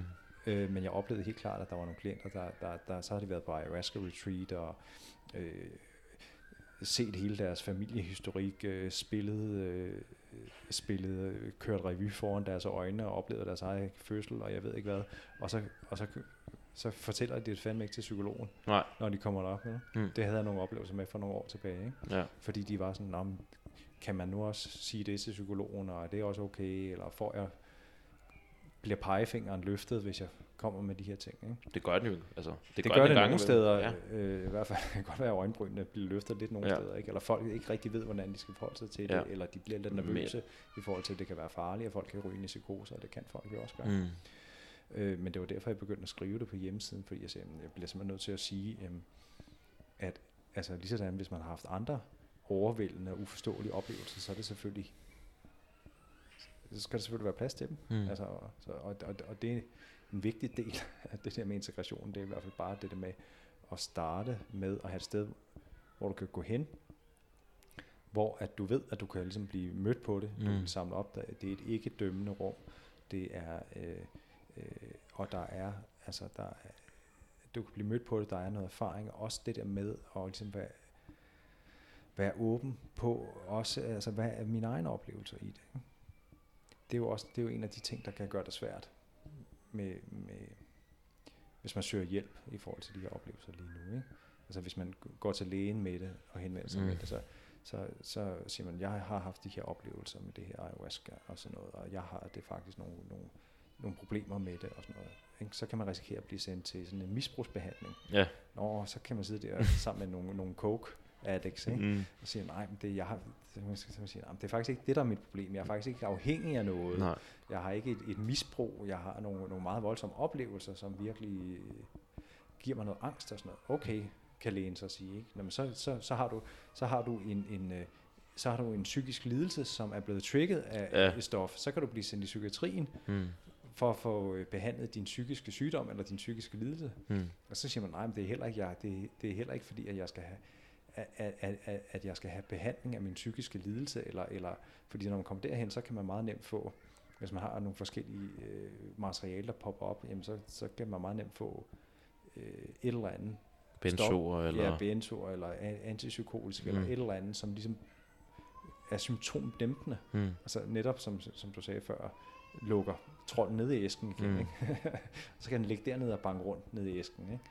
Så, så man siger, når, man, når folk har brug, har brug for hjælp på for eksempel ayahuasca, så det, det, det er hverken det er hverken misbrugsbehandling, og det er heller ikke nødvendigvis psykiatri, nej. De har brug for. Det er, en, det er ligesom en tredje ting, mm. og det er ligesom det, der, det, det psykoterapeutiske integrationsarbejde, som jo er ved at blive en rimelig stor ting i blandt andet i U S A og også mm. England og sådan noget, men, men det er ret nyt herhjemme, ikke? Der er ikke så mange, der tilbyder, der er nogle få psykoterapeuter og nogle, jeg ved faktisk ikke rigtigt, hvem der ellers er, der er psykologer, der, der, der tilbyder det som en, en ting. Jeg har stødt men, på det et par gange, når jeg har interviewet folk, ja. At de har gået fundet en psykolog, ja. der har der accepterer det, eller faktisk endda en, har anbefalet det på et tidspunkt i en terapeutisk proces, okay. Når du er klar til sådan ja. en oplevelse. Okay. Men det er ikke noget, altså, det er ikke noget man støder Nej. ofte på. Altså, det, det der med at anbefale, det vil jo sige, det, det er så heller ikke noget, jeg gør. Nej.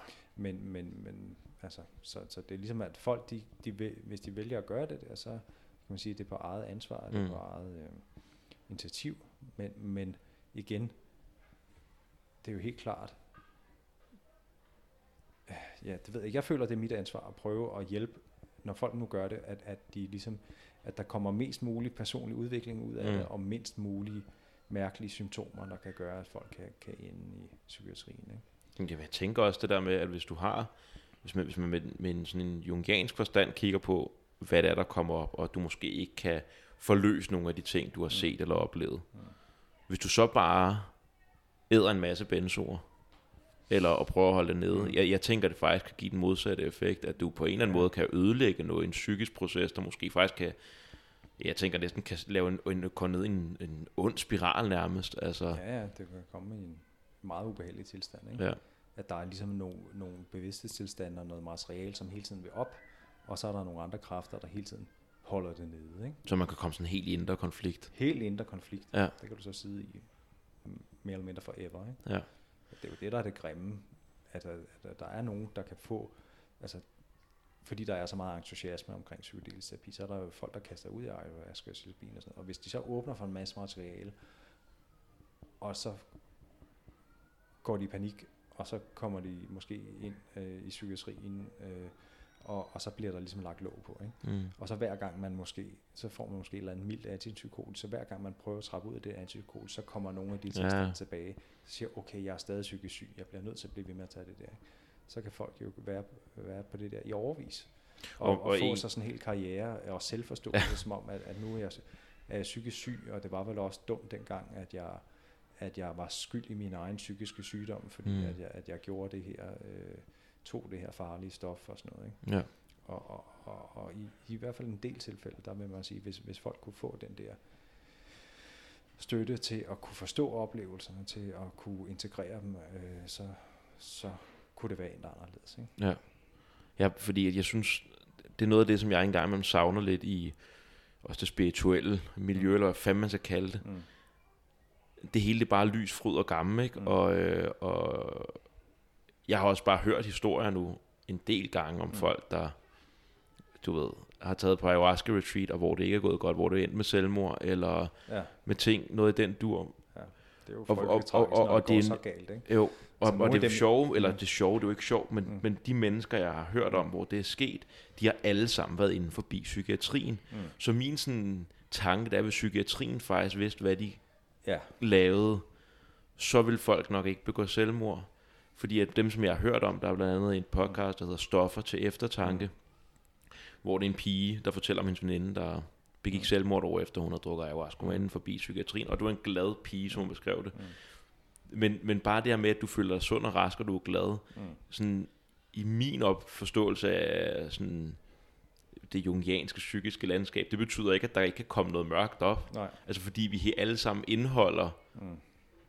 det hele, lyset, mørket, mm. de grå nuancer ind imellem. Ja, ja.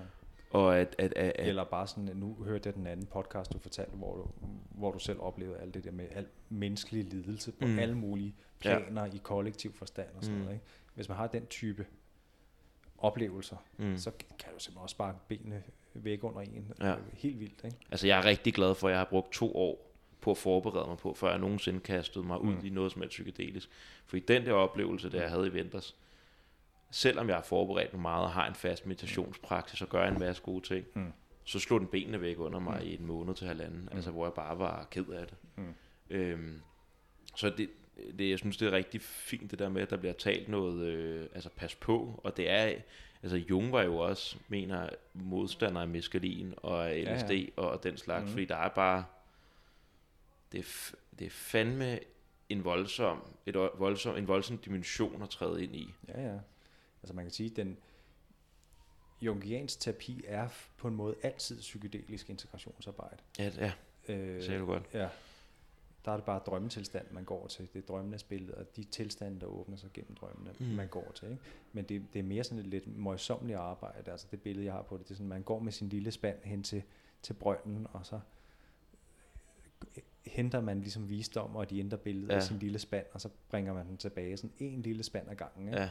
Mens at, at det psykedeliske trick kan mere være stille sig foran øh, dæmningen, og så fyre noget dynamit af, og så right river rafting ned. Det er et godt billede. Ja, så, ja. Så, så, så det var hans kritik af det. Det var ikke fordi, han tvivlede på, at det virkede eller Nej. noget. Det var fordi, han simpelthen mente, at der ville blive åbnet for mere materiale, end, end folk kunne øh, fordøje ja. og kapere. Ja. Og det er også en, en reel... Øh, altså det skal man have, det man også have opmærksomhed på. Det er også derfor, at jeg tænker, at jeg, altså jeg tænker ikke, at nødvendigvis at hverken psykologien eller psykiatrien er rigtig parat til, til uh, psilocybin-terapi. Mm. Men, jeg, men jeg støtter hundrede procent forskningen i det, ikke? Fordi mm. det, vil, altså det, vil, det vil gøre, at man får en helt anden, meget bredere forståelse af, hvad psyken overhovedet er for noget. Ja. Men, men, men mens M D M A-terapi, tænker jeg, traumaterapi kan udrulles ud ret sikkert, tror jeg, til ret mange mennesker, mm. mange forskellige problematikker, altså både traumeproblematikkerne, de der, men også fordi det er så, det, det er meget de prosociale følelser, der kommer ja. med M D M A, det vil sige alle mulige, alle mulige lidelser, hvor at folk har det svært med andre mennesker, og hvor mange psykiske lidelser er det, hvor det er en, en del af det, at man har det svært med andre mennesker, stort set alle, mm. stort set alle ja. psykiske lidelser er noget med, at det er lidt svært, det der med andre mennesker, ja. så også sådan noget som social angst, autisme, spektrum, forstyrrelser, al, alle mulige ting. Øh, der vil det kunne, kunne, kunne, kunne, kunne bruges, ikke? Men, men, men man åbner til nogle, man åbner til nogle andre dimensioner, kan man sige, man begynder at arbejde med psilocybin og sådan noget, så man skal have en god, man skal have en rigtig god opfølgning, ikke? Men det er også der, hvor jeg, altså fordi når jeg nu har skrevet nogle projekter, blandt andet psykologiske projekter omkring ayahuasca, og det som jeg er blevet mødt med blandt andet til eksamener, det er, at det, du ved, det, kan være, det kan være nok så godt gennemarbejdet og alt muligt, men problemet er, at det er ligesom min tilgang til det i hvert fald, mm. og min forståelse af det, går ud over psykologiens genstandsfelt i en eller anden forstand. Mm. Altså de vil jo ikke, hvis lige snart du kommer, hvis du begynder at snakke om det kollektive bevidst, eller sådan ja. et subjektløst bevidsthed nærmest, mm. eller sådan ren bevidsthed, når du snakker om mm. de her tilstand, så bliver der bare lukket i, så det... Ja. Min opfattelse er også lidt, at der... Jeg håber da i hvert fald, at hvis det bliver... Hvis man lige pludselig kan gå til te- psilocybinbehandling et eller andet mm. sted, eller på retreat, at der også er nogen, der...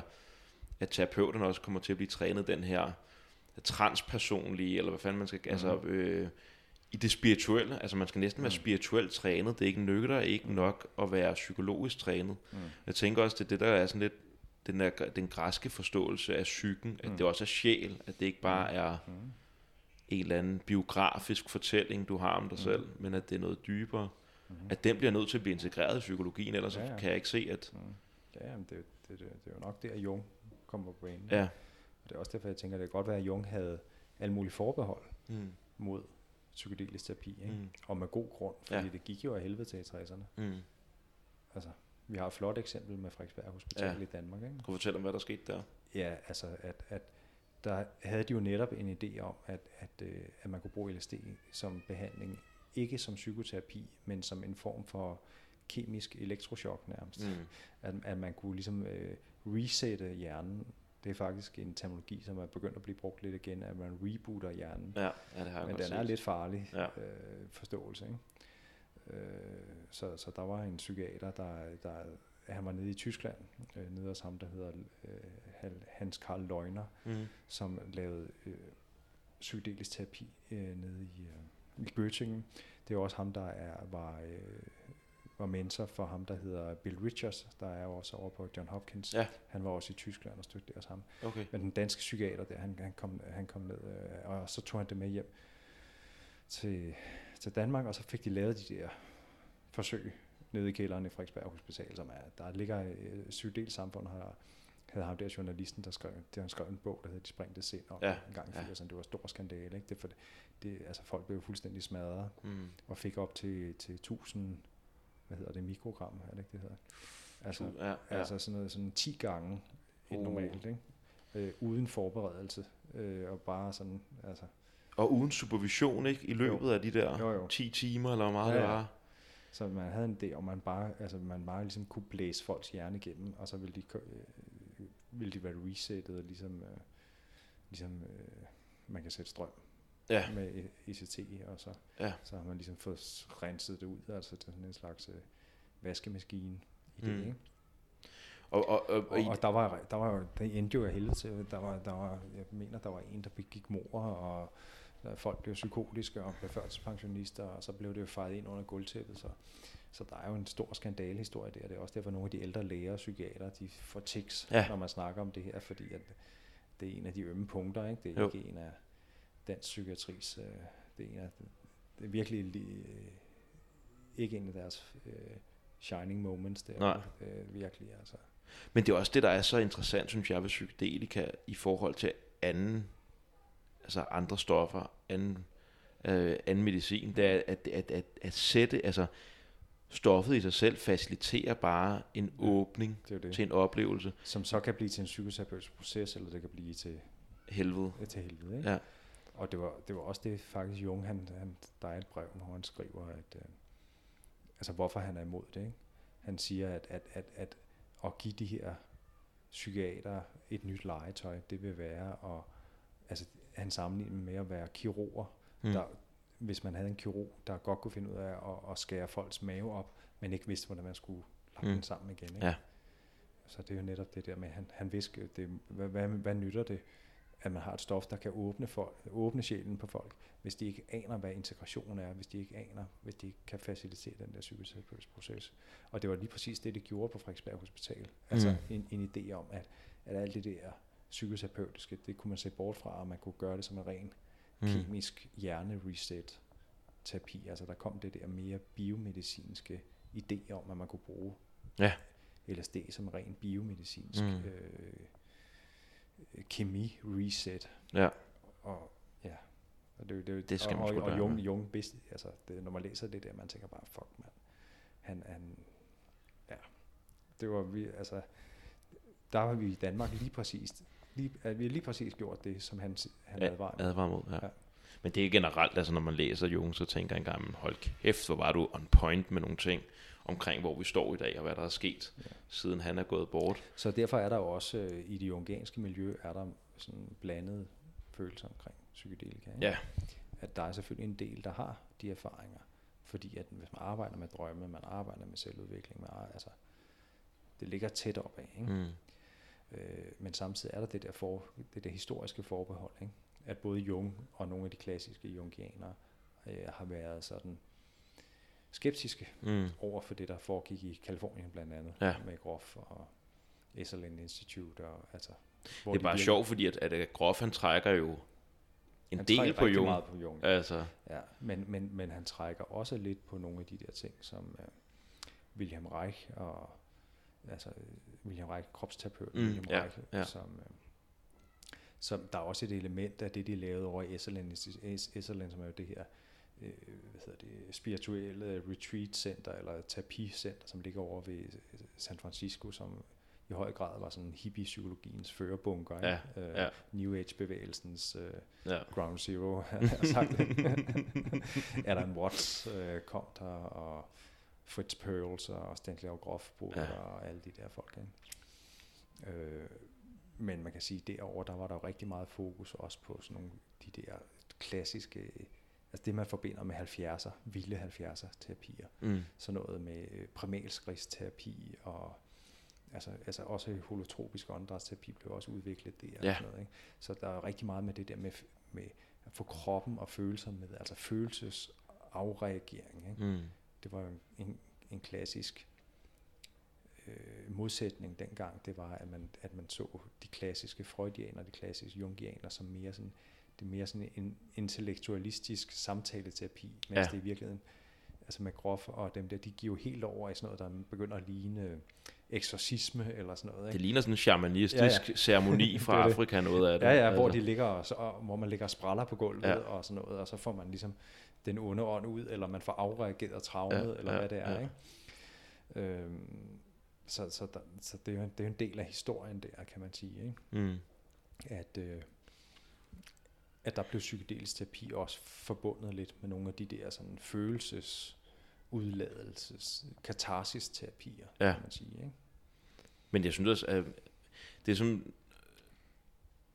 det virker lidt som, at Jung, han, der hvor han store løftede pegefinger over psykedelik, kommer det måske især over for psykedelika i den kontekst, som er der under det paradigme, fordi ja, vi i paradigmet, hvis vi nu bare siger, at vi er materialistisk videnskabelige i en mm. eller anden forstand, at allerede der, der, skør, der skærer vi halvdel, der skærer mm. vi faktisk helt en psykedelisk oplevelse af, eller vi siger i hvert fald, at den ikke har nogen reel eksistens, mm. eller at den har i hvert fald ikke nogen ontologisk virkelighed, mm. det er helt sikkert. Mm. Øh, hvor at, at, jeg tror, hvis man skal arbejde med de ting her, det er måske også det, Jung han snakker, altså for Jung, der var det jo meget reelle, mm. det ubevidste var meget reelt, mm. og at, at de her delelementer af det ubevidste, arketyperne og sådan noget, det er nærmest, han beskriver det nærmest som personligheder, mm. ikke? Jo. At de har en egen eksistens, mm. og hvis du allerede, når du går ind til det, mm. i dit paradigme bare siger, nå, okay, det, det findes ikke, mm. hvordan filen vil du så arbejde mm. skillfully med det materiale og med mm. den oplevelse? Ja, man bliver nødt til at have en vis respekt for, for sjælens virkelighed, ja, når man går ind i det der, ikke? Ja. Så, så det, er jo, det er jo det spændende, synes jeg, ikke? Altså at at uanset hvad de klassiske jungianere og Jung i tresserne mente om psykedelisk terapi, så tror jeg, at, at det bliver psykedelisk terapi, der i virkeligheden bringer Jung ind på landkortet mm. igen.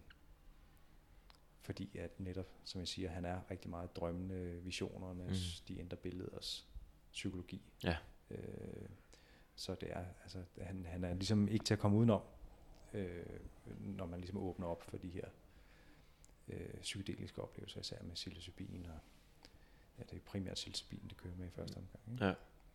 Og det kan man også se, at, øh, at, at selv nogle af de der neurofolk, altså der er selvfølgelig Robin Carhart-Harris fra Imperial College, mm. som du nævnte, men han er jo også, han har jo virkelig også en interesse i det psykodynamiske, mm. øh, men også sådan mere sådan neuroagtige folk, de bliver jo også blive interesseret i Jung og transpersonlig psykologi og alt muligt, simpelthen bare fordi, at der er bare en masse fænomener, som man siger, okay, hvad? Det er ligesom, folk oplever det igen og igen og igen, og hvad, hvordan skal vi forstå det her, ikke? Det bliver ligesom også krævet af os, at vi bliver nødt til at acceptere nogle af de ting, eller kigge ind i dem, mm. når, fordi det står og skriger os i ansigtet. Hvis man for eksempel arbejder med ja. psykedelisk forskning, altså du, du, kan, du kan være nok så...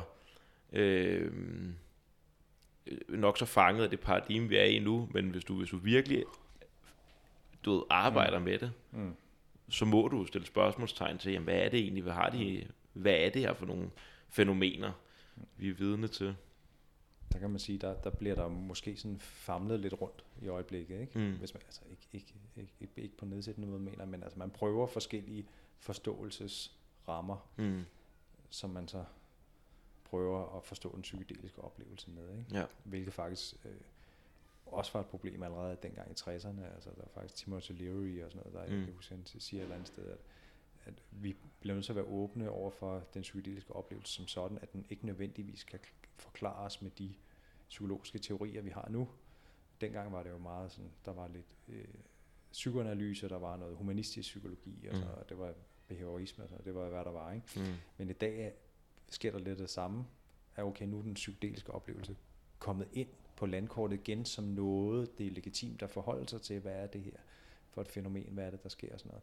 Og så kan man se, at, at så kommer der de kognitive, øh, neurokognitive forklaringsmodeller, ikke? Mm. som bl- faktisk også, den er faktisk meget fremme hos Michael Pollan for eksempel, i den der, den, din forandrerlige bevidsthed. Ja. Den ligger også allerede i titlen, How to Change Your Mind. Mm. Hans historie bliver rigtig meget noget omkring, at han er en mand, der er lidt oppe i alderen, så derfor har han sine tankemønstre mm. og sine vaner. Kognitive skemaer. Til kognitive skemaer, ja, netop, ja. som han har brug for at, f- at få brudt ned, eller få omstruktureret, ikke? Mm. Altså, og så er der alt det her med the default mode network, ikke? Altså ja. det, det vante og det vedtagende falder ligesom væk, og så bliver der, kommer der en åbning, og der bliver skabt, skabt nogle nye forbindelser på mm. tværs af nogle hjernecenter, der normalt ikke kommunikerer alt det der. Øhm, det det er meget sådan en, en neurokognitiv model, ikke? Der er også det der billede, de bruger med, at det er ligesom om at, med en skibakke, at ja. Der løber man, og så bliver sporene dybere og dybere, og så kommer snemaskinen, mm. og så er der mulighed for at skabe nogle nye spor. Og sådan, ja. Ikke? Det er jo rigtig meget sådan en, en, en kognitiv tænkning i virkeligheden, med, med nogle vaner og nogle, nogle, nogle vanemæssige spor, mm. og, no, og nogle tankemønstre og sådan noget, der skal blive, blive brudt, ikke? Og, og så arbejder med det med depression, så kan man sige, om der, der ved vi jo, det er jo helt fast.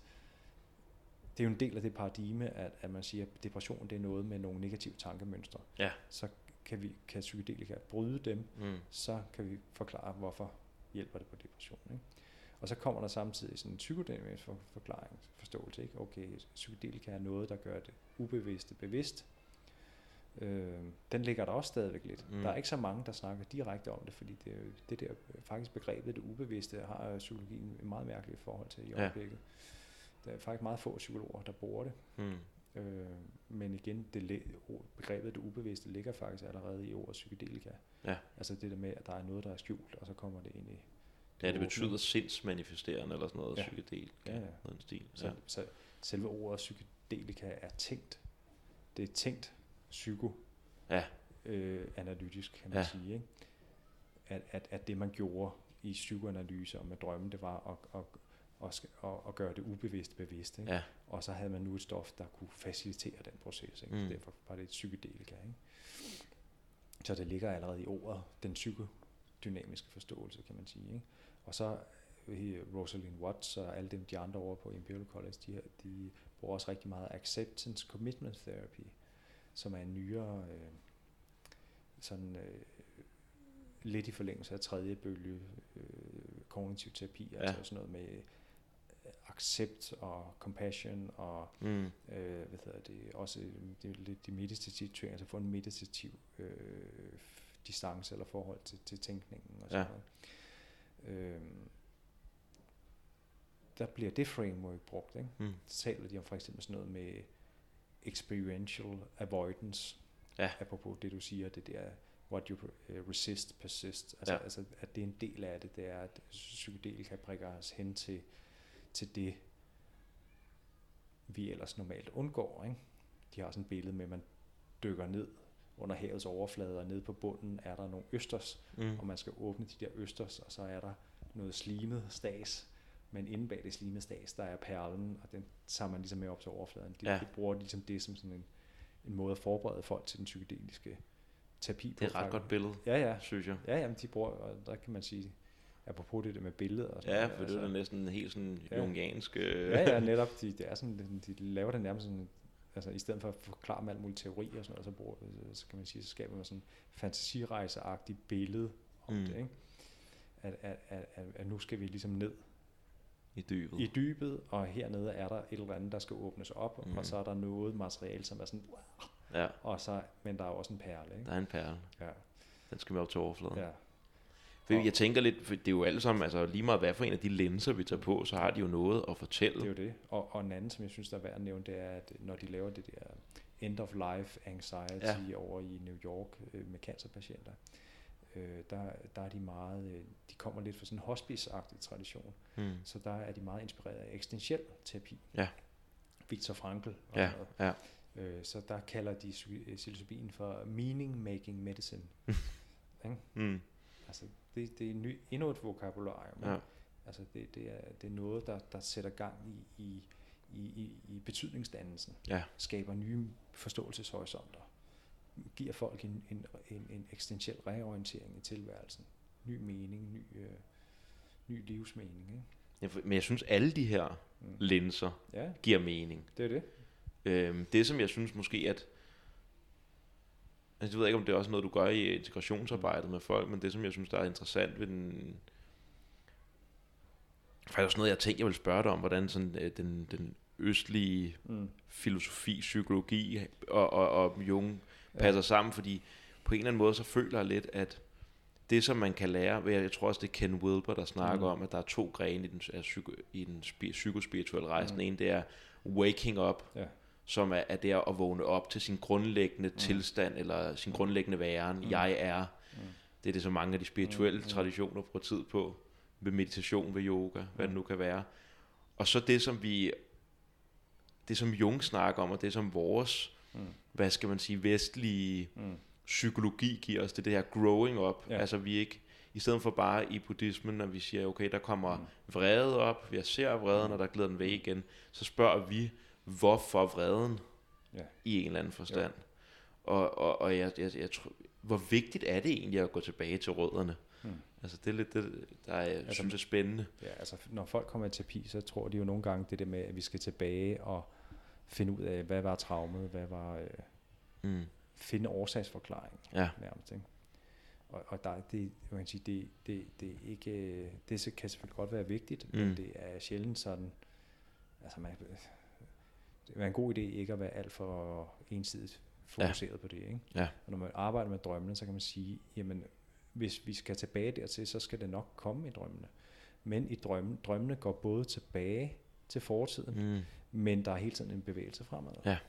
Ja. Der er hele tiden noget, der vil blomstre, der er hele tiden noget, der vil, der vil frem, der er hele tiden noget, der vil ud gennem asfalten, kan man sige, ikke? Ja, ligesom du fortalte den her mm. anekdote med, hvis jeg nu havde, eller en eller anden Thomas, som jeg ja. gik ja.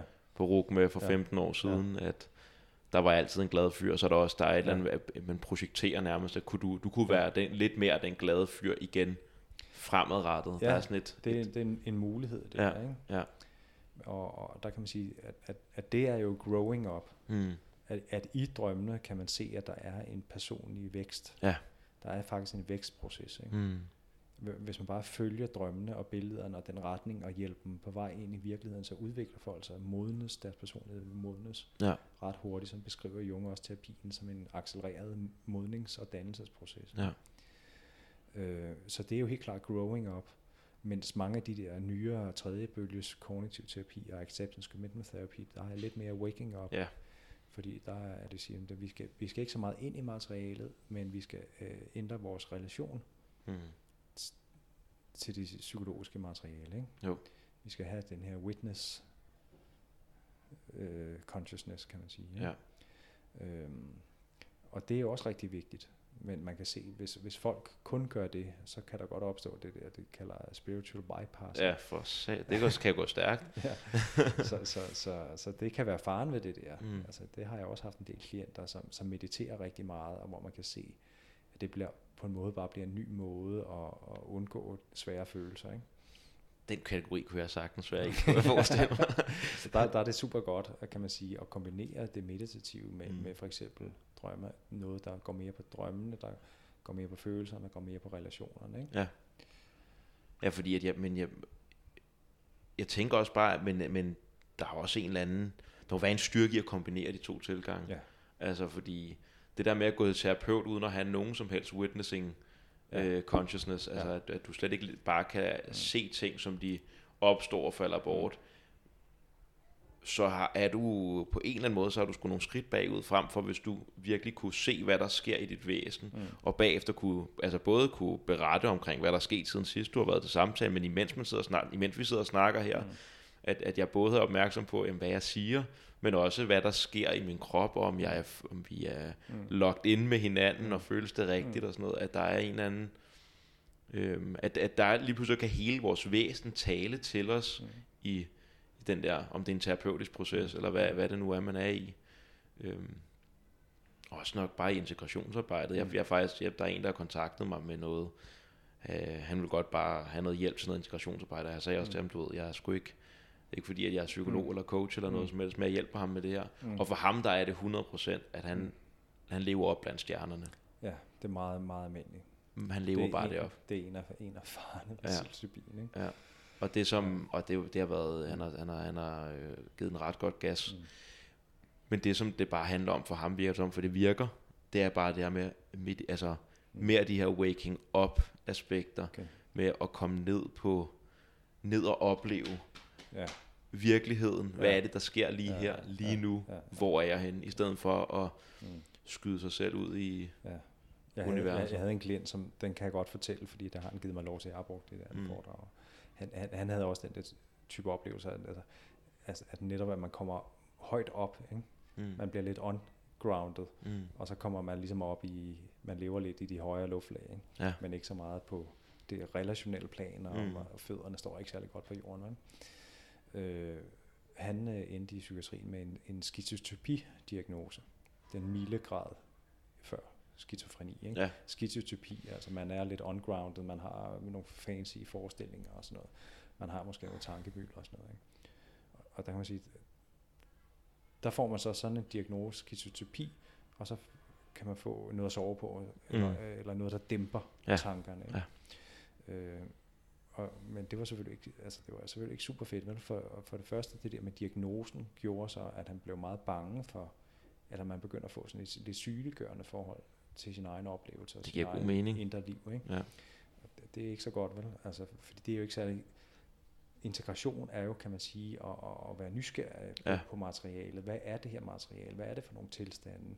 Hvad, hvad ved det? Hvad, hvad, hvad er behovet? Hvordan kan jeg ligesom øh, virkelig gøre det her øh, på en eller anden måde? Hvordan kan jeg være i dialog med, med, de, med, med, de, med det materiale, der kommer op? Men hvis man, hvis man begynder at se det som symptomer på en, en psykisk sygdom, så er det måske mere, så er, tilbøjelig, så er man tilbøjelig til at sige, at det, det skal ligesom bare holde sig nede, det skal holde sig væk. Ikke? Igen den her indre konflikt, der ja, kan opstå. Ja, indre konflikt, så, så, så blokerer du faktisk både øh, det psykofarmaka, du får, men også selve indstillingen til, mm. at, at, at det, der kommer fra det indre liv, det, der kommer fra psyken, det er patologisk. Det vil sige, altså, så, så kan du ikke integrere det jo.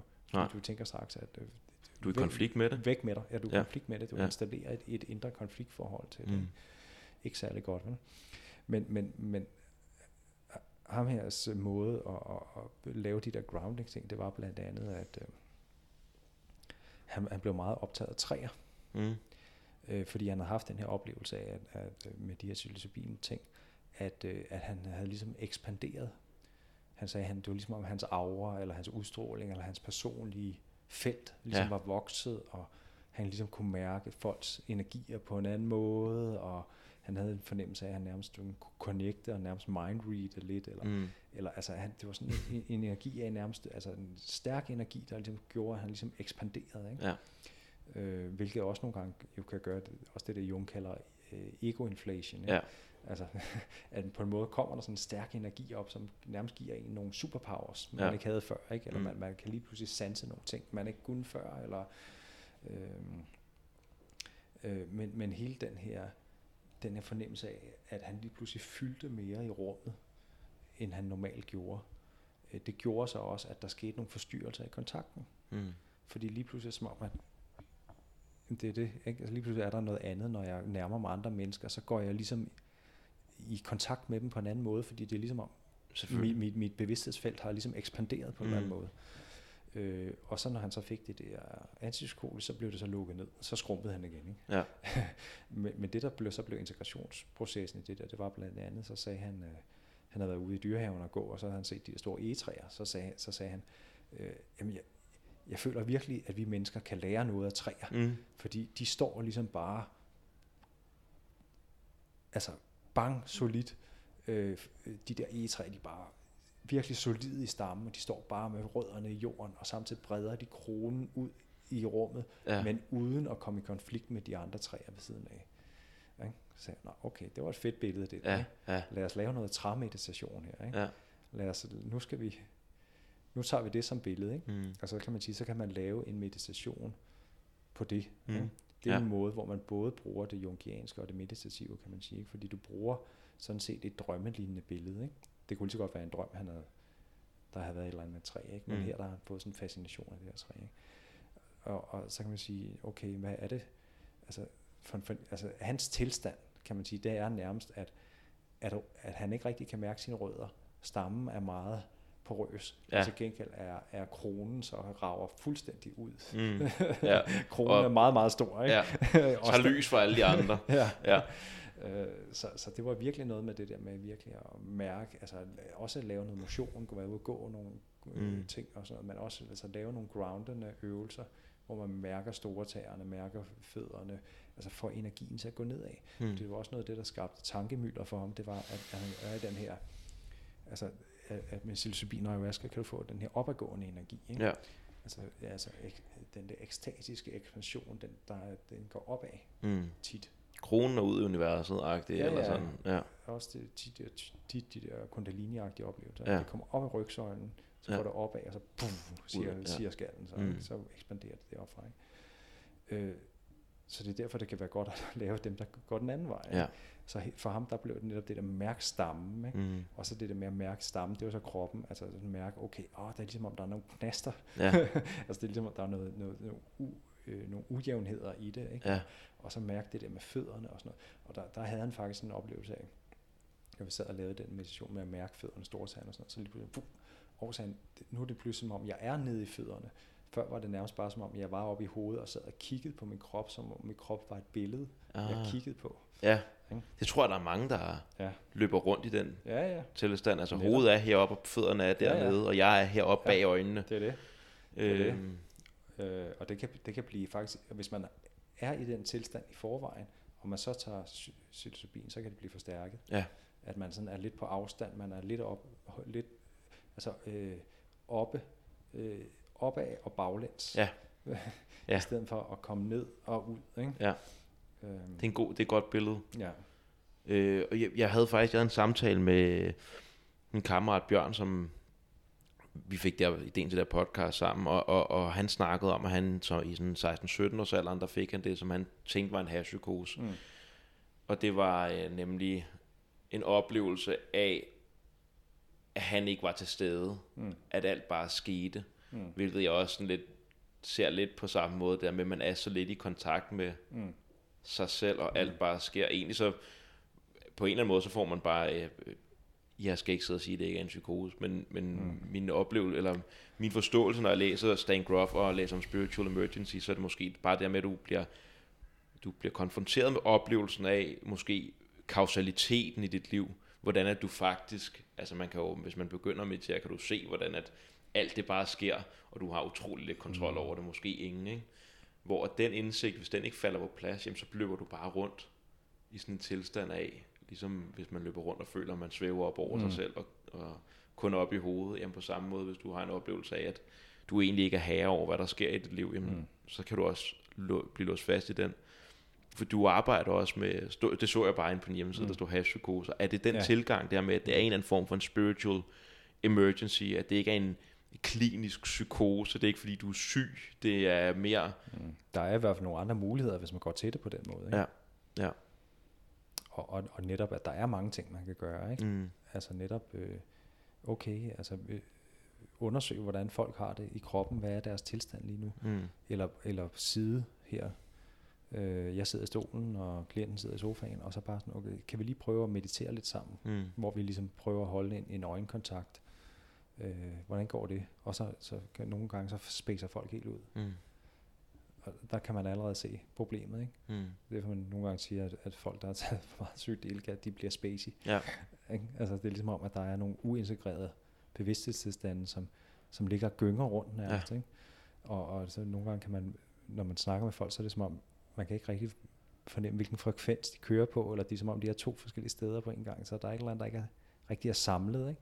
Så der, der er ligesom... Øh, så jeg er helt vildt med det billede, kan jeg mærke. Ja. For det, det er rent, man kan have den her følelse ja. af, og det var også første gang, jeg snakkede mm. med Gud, ham manden her, der var det også sådan, lige præcis det, at du er alle andre steder, mm. end lige her. Ja. Og det i sig selv, det der med, med at blive grounded. Altså, hvor meget af integrationsarbejdet handler egentlig om at forstå de symboler og, ja. og den historie, du har set, og hvor meget af det handler egentlig bare om at, sådan, at komme ned i ens ja. eget liv. Ja, altså det handler ja, begge dele, ikke? Ja. Både at forstå oplevelsen og forstå temaerne, og, og, og, og så kan man sige, kan man også følge det i drømme, ikke? Mm. Altså, at der er nogle af de samme ting, som, som, som kommer i drømmen, som har... Som, som er været oppe i øh, den psykedeliske oplevelse. Det, kan, det kommer bagefter, ikke? Det er vel nok også øh, i, i forståelsen, at man, det der væksten sker, ikke? Det må jo, det jo i ja, en eller anden grund være. Mm, ja, men så, så...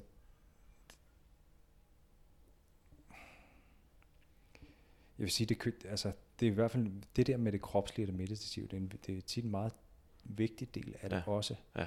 Fordi netop det der, kan man sige, sådan helt basic meditations... øvelse, men det der med, at kan vi, kan vi være i en blød øjenkontakt, hvor vi bare sidder over mm. hinanden. Kan, kan du det, uden at svømme rundt? Mm. Øh, det er for en form for interpersonel grounding, kan man sige, ikke? Altså, altså netop, at, at den psykedeliske oplevelse ikke kommer til at skabe nogle kontaktforstyrrelser i forhold til, til virkeligheden og mm. i forhold til andre mennesker. Altså så grounder man ligesom den, man siger okay, nå okay, altså der sker der tit faktisk det, når jeg sidder øh, der og mediterer over for hinanden og holder øjenkontakten, så lige pludselig kommer folk ind i sådan en semi-psykedelisk tilstand. Mm. Så lige pludselig, wow, nu sker der et eller andet med rummet, nu kommer der, nu bliver det glasagtigt ja. i rummet, og der kommer nogle lysflager, og dine øjne, de forsvinder lidt i lys, og uh, og så nu kom det væk igen, og sådan noget, ikke? Altså, så kører det sådan frem og tilbage. Mm. Og det er sådan den udvidede bevidsthedstilstand, der sådan, den står ligesom og gynger, og kan ikke rigtig finde sin balance, vel? Mm. Og der kan også være sådan en skævvridning i forhold til højre og venstre, at, at, at, at der er ligesom mere aktivitet i, i den højre side af kroppen, og i det højre øje, den højre hjernehalvdel, og så når den kommer over det venstre side, så, oh, så skal den ligesom finde balancen den vej, ikke? Ja. Der kan man også lave nogle meditationer, hvor man trækker vejret ind gennem det ene næsebor, ja. og ind gennem det andet, eller alle, alle mulige former for yogaøvelser, der mm. skaber øh, balance mellem højre og venstre side. Så der er både, kan man sige, højre og venstre side, så er der op og ned, mm. og så er der sådan den åbenheden på hjerteniveau, kan man sige, ja. at, at, du også har noget, at du også har noget emotionel kontaktbar. Ja. Og der kan man sige, det, det åbner M D M A rigtig meget for, men nogle gange, når folk har taget psilocybin, så, så er de netop lidt meget op i de øvre luftlag, og, og de kan faktisk være svære at få emotionel kontakt til på hjerteniveau. Mm. Nogen, hvis de er sådan lidt... Altså det, og det, det er jo meget mod, hvad man hører i New Age-cirklerne. Øh, ja, ja. Der er det jo hjerteåbneren. Og det kan det jo også være. Ja, det kan ja. Ja. Men, men man kan godt ryge op i de der, hvor, hvor man er lidt for meget op i de, de, de, de spacey højder. Mm. Og, man, og der, der, det, det er derfor, at blandt andet har min klient, men også mange andre, så ender de i psykiatrien med skizotypi-diagnoser. Fordi skizotypi er netop det der med, at du er sådan lidt, du har lidt svært ved sociale relationer, og du mm. er sådan lidt op i din egen øh, verden og sådan noget, ikke? Øh, har, øh, er ikke så, så kontaktbar i det umiddelbare sociale kontakt, ikke? Og, og altså, det er jo ikke, det er jo ikke nogen fiduser.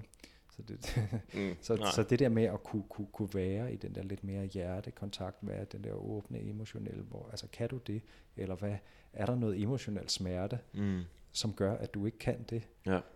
og, og, og bruger du psykedelika til at gå væk fra den smerte. Spiritual bypassing igen. Det er spiritual bypassing. Ja. Du, du har et eller andet stik i hjertet fra et eller andet, du er blevet svigtet af din ekskæreste, eller din et eller anden forældre, eller et eller andet, mm. og så, så går du virkelig væk fra den, det stik i hjertet, som gør, at du ikke rigtig kan connecte kærligt med andre mennesker. Ah nej, mit hjerte, det har det helt fint. Jeg har taget psykedelika mange ja, gange. Ja, ja. Uh, ja.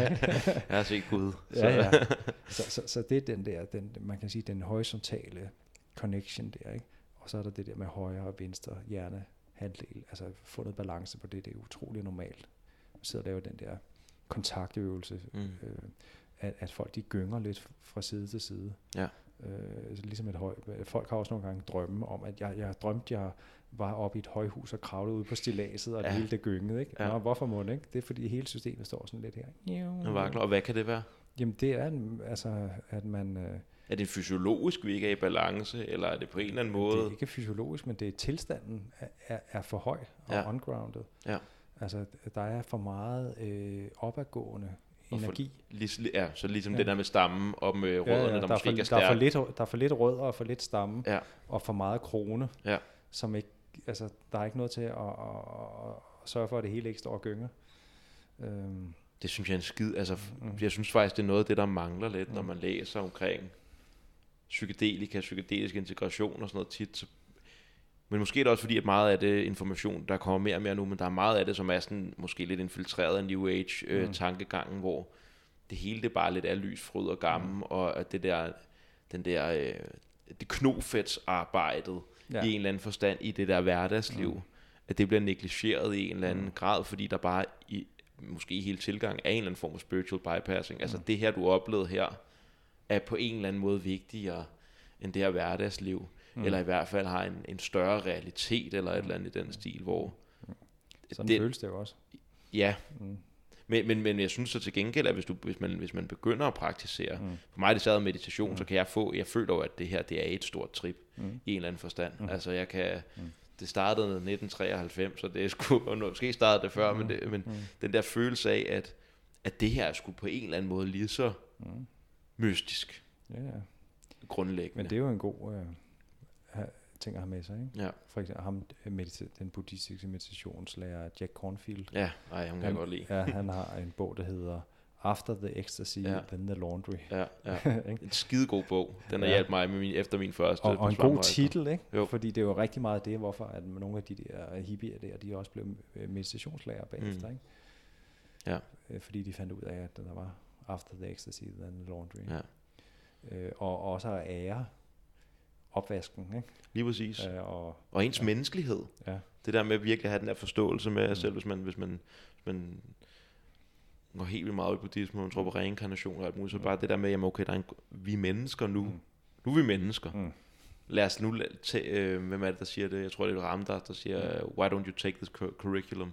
Mm. Han havde fået at vide. Mm. Så, fordi han var så meget netop op mm. i ekstasen. Det mm. var bare alt ud af den almindelige selv, mm. var det gode. Men så var der en eller anden, der sagde til ham, why don't you, you're human now, why don't you take the curriculum? Mm. Det synes jeg er genialt. Altså det der ja. med, at i the nitty gritty, i det med ja. knofedtet, det er ja, ja. der, det ja. essensen af mænd. Og det er også derfor, det er, altså det er derfor, jeg prøvede at tilbyde det der integrationsarbejde. Ikke? Altså nogle folk kommer både inden de, hvis de har valgt at tage ayahuasca eller sådan noget, så kommer de som, som en forberedelse. Ja. Hvad er ligesom mit sæt? Hvad er, ligesom for, hvad er det for et mindset? Hvad er det, jeg har bagagen, jeg bringer ind til den? Og mm. kan jeg ligesom forberede mig lidt? Kan jeg ligesom skabe en god relation til psykologen og have et godt rum, hvor jeg kan blive samlet op bagefter? Ikke?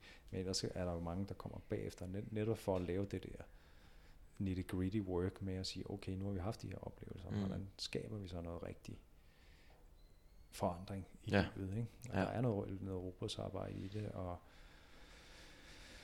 Og der er, øh,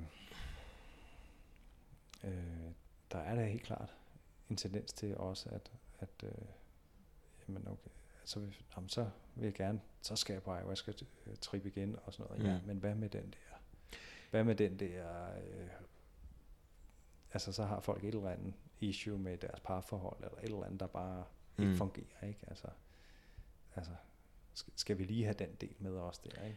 Det er faktisk noget af det, som jeg synes, der virkelig mangler et billede på, det der med, at det, mit indtryk er lidt, der er rigtig mange, de starter med, så drikker du ayahuasca, og så er der bare den der, okay, jeg er slet ikke færdig, når man har drukket første gang. Og så jeg, jeg har i hvert fald oplevet til de, jeg er nok også måske selv, jeg tror, jeg startede, så drak jeg ayahuasca seks gange på et år, lidt over et år. Mm.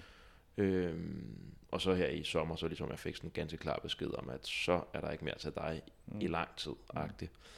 Men jeg får lidt indtryk af, at der er rigtig mange, som, hvor ayahuasca eller psilocybin, hvad det nu kan være, det ligesom bare erstatter en hver anden form for praksis eller terapeutisk tilgang, mm. og så er det bare det vejen, ikke? Mm. Hvor at der, det fandme, jeg tænker, det er sgu farligt, altså, øh, mm. fordi så får du nemlig en meget, meget tung krone på et eller andet tidspunkt, tænker jeg, ja. helt automatisk. Ja.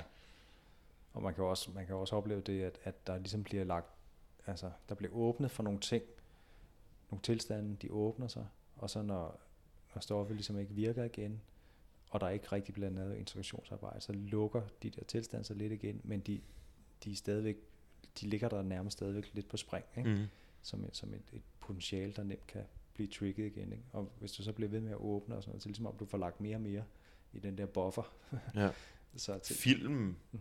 imellem det bevidste og ubevidste bliver nærmest også bare tyndere og tyndere. Den bliver tyndere og tyndere, ikke? Så fordi jeg synes også, det er noget, der er sjovt, når man mm. sådan har siddet og, har siddet og snakket med nogle af de mennesker her, som drukker ayahuasca en masse gange. Ja, mange af dem, de snakker sådan om, jamen, så kom hun og besøgte mig i metroen. Så er sådan, okay, altså mama Aya besøgte dig i metroen, det lyder altså, det lyder som, at der er noget arbejde, der, eller et eller andet, der skal gøre, mm. det, det kunne ikke være rigtigt, at vi løber rundt og står i metroen, og så tripper vi bare, altså mm. så, så kan det godt være, at det ikke er, fordi du skal drikke mere ayahuasca lige nu, mm. måske skal vi finde ud af, hvad, yeah. hvad er oplevelsen ved dig. Det er jo det, altså, så, så man skal lade være med at blive ved med at hælde benzin på bålet, ikke? Ja. Altså, så, så det er også derfor, jeg, jeg anbefaler af gode grunde, juridisk og ansvarsmæssigt og alt muligt. Jeg anbefaler aldrig folk at tage psykedelika. Jeg er heller ikke dømmende over, for jeg forstår både nysgerrigheden, og jeg forstår også det terapeutiske potentiale i det. Mm. Men jeg kan godt finde på at anbefale, anbefale, anbefale folk at holde en pause. Mm. Ja, for satan. Det kan, jo, det kan man jo sagtens se nogle gange og sige, okay, altså, vi har faktisk masser af materiale i gang her, vi har masser af issues, du ved, du arbejder med, og vi er godt i gang og sådan noget. Hvorfor har du så travlt med at skulle have en oplevelse mere? Mm.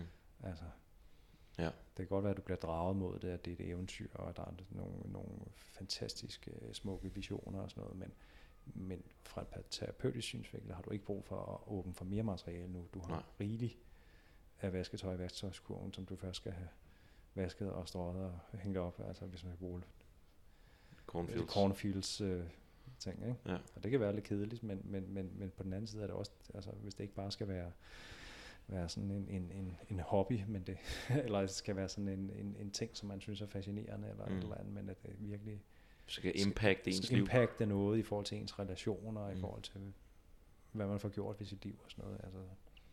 Så, så, skal, så skal det jo gøres, kan man sige, ikke? Ja, op med ærmerne, og så ned i vaskebaljen med hænderne. Ja. Så i gang. Ja, og det kan jo godt være spændende og sjovt, og alt muligt alligevel, ikke? Mm. Og, og der hele tiden, altså, man bliver ved med at holde dialogen med drømmene, kan man sige, der, der det er jo også et eventyr.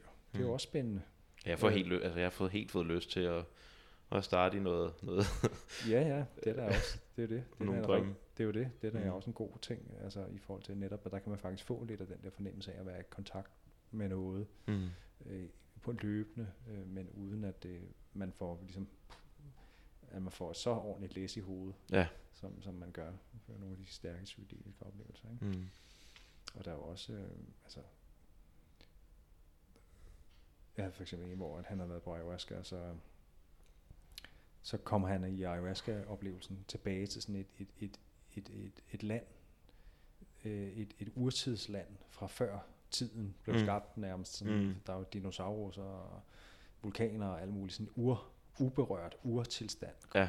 ser han, han er i sin landskab. Og så er der en, en magisk flod i det her landskab. Men, men den her flod, den, der er en forstyrrelse i, hvordan den flyder i, i visionen der. Og, og det viser sig så, at det er fordi, der ligger en, en plastikbadebold nede i, mm. i floden, som er sådan et fuldstændig mærkeligt forstyrrende element, fordi vi er jo helt tilbage fra før menneskene, og alting er fuldstændig pristine, rent, mm. øh, uberørt, men her så ligger der sådan et kunstelement, sådan en grim badebold, badebold der.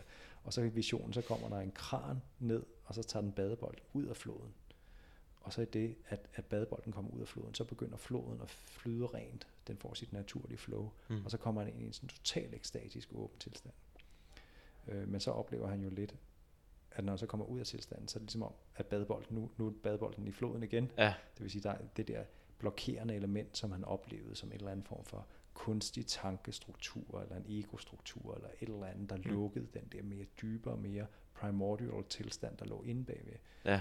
Øh, der, var, der var ligesom blevet blokeret igen. Ikke? Og så efter den her oplevelse, havde han sådan nogle drømme, hvor at, øh, at der blev ved med at komme, øh, komme drømme med vand. Øh, sådan noget med, med sådan nogle øh, rørsystemer med vand, og, ja. og med rørene er rustne, og hanerne kan ikke åbne, og sådan noget. Og der er også en drøm, hvor ja. at, øh, at han drømmer om en swimmingpool, men den der swimmingpool, han vil gerne ned og bade, men øh, vandet er desværre forurenet. Ja. Og hans mor står der også, øh, og det, han har på fornemmelse, det er hende, der forurener vandet. Mm. Så hun har været med til at skabe eller for, den forstyrrelse, der gør, at han ikke kan komme i kontakt med den her dybe, rene tilstand. Kilden. Kilden, ja. ja. Øh, og så i drømmen, så ved siden af moren, så står der så en lille pige. Hun kan på magisk vis godt svømme ned i vandet. Mm. Så det gode spørgsmål i drømmen, det er, hvorfor kan den her lille pige svømme i det her vand? Men, jeg, men, men for mig er det giftigt vandet. Mm. Og hvad har min mor med det at gøre? Okay? Så kommer der sådan en masse billeder med, hvad, hvorfor, hvorfor flyder vandet fra kilden? Ja. Hvorfor er det blevet forurenet? Hvorfor er det blevet stoppet? Hvorfor er der, er der hvem har kastet sten i bækken? Mm. Altså, det tema bliver ved med at køre, kan man sige, ikke? Og det er, det er jo der, hvor der, det er et godt eksempel på, hvordan at, at et, et, et billede, en vision, en psykedelisk oplevelse, mm. har et langt efterspil.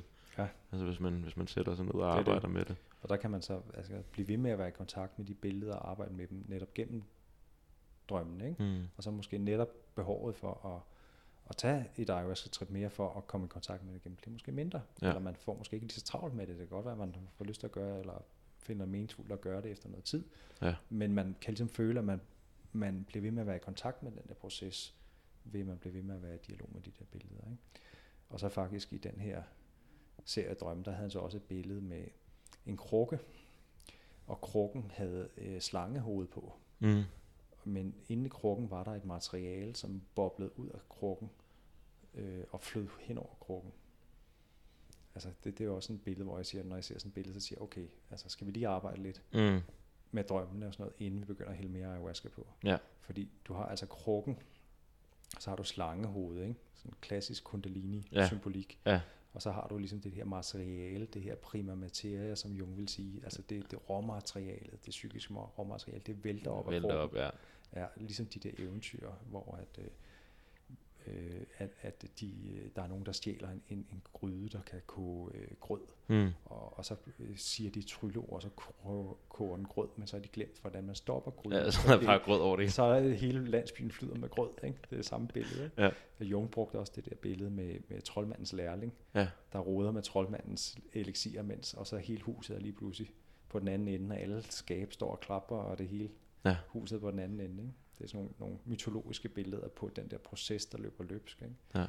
Og her der er det næsten samme billede som den der gryde, der var ud over hele landsbyen. Ikke? Altså gryden, der, der blev ved, den blev ved med at stå og hælde materiale op. Og så, så er det samtidig sådan en høj krukke med slangehoved på. Ikke? Så der er også den der kundalini-symbolik. Mm. Og den er, den er også ret almindelig. Ikke?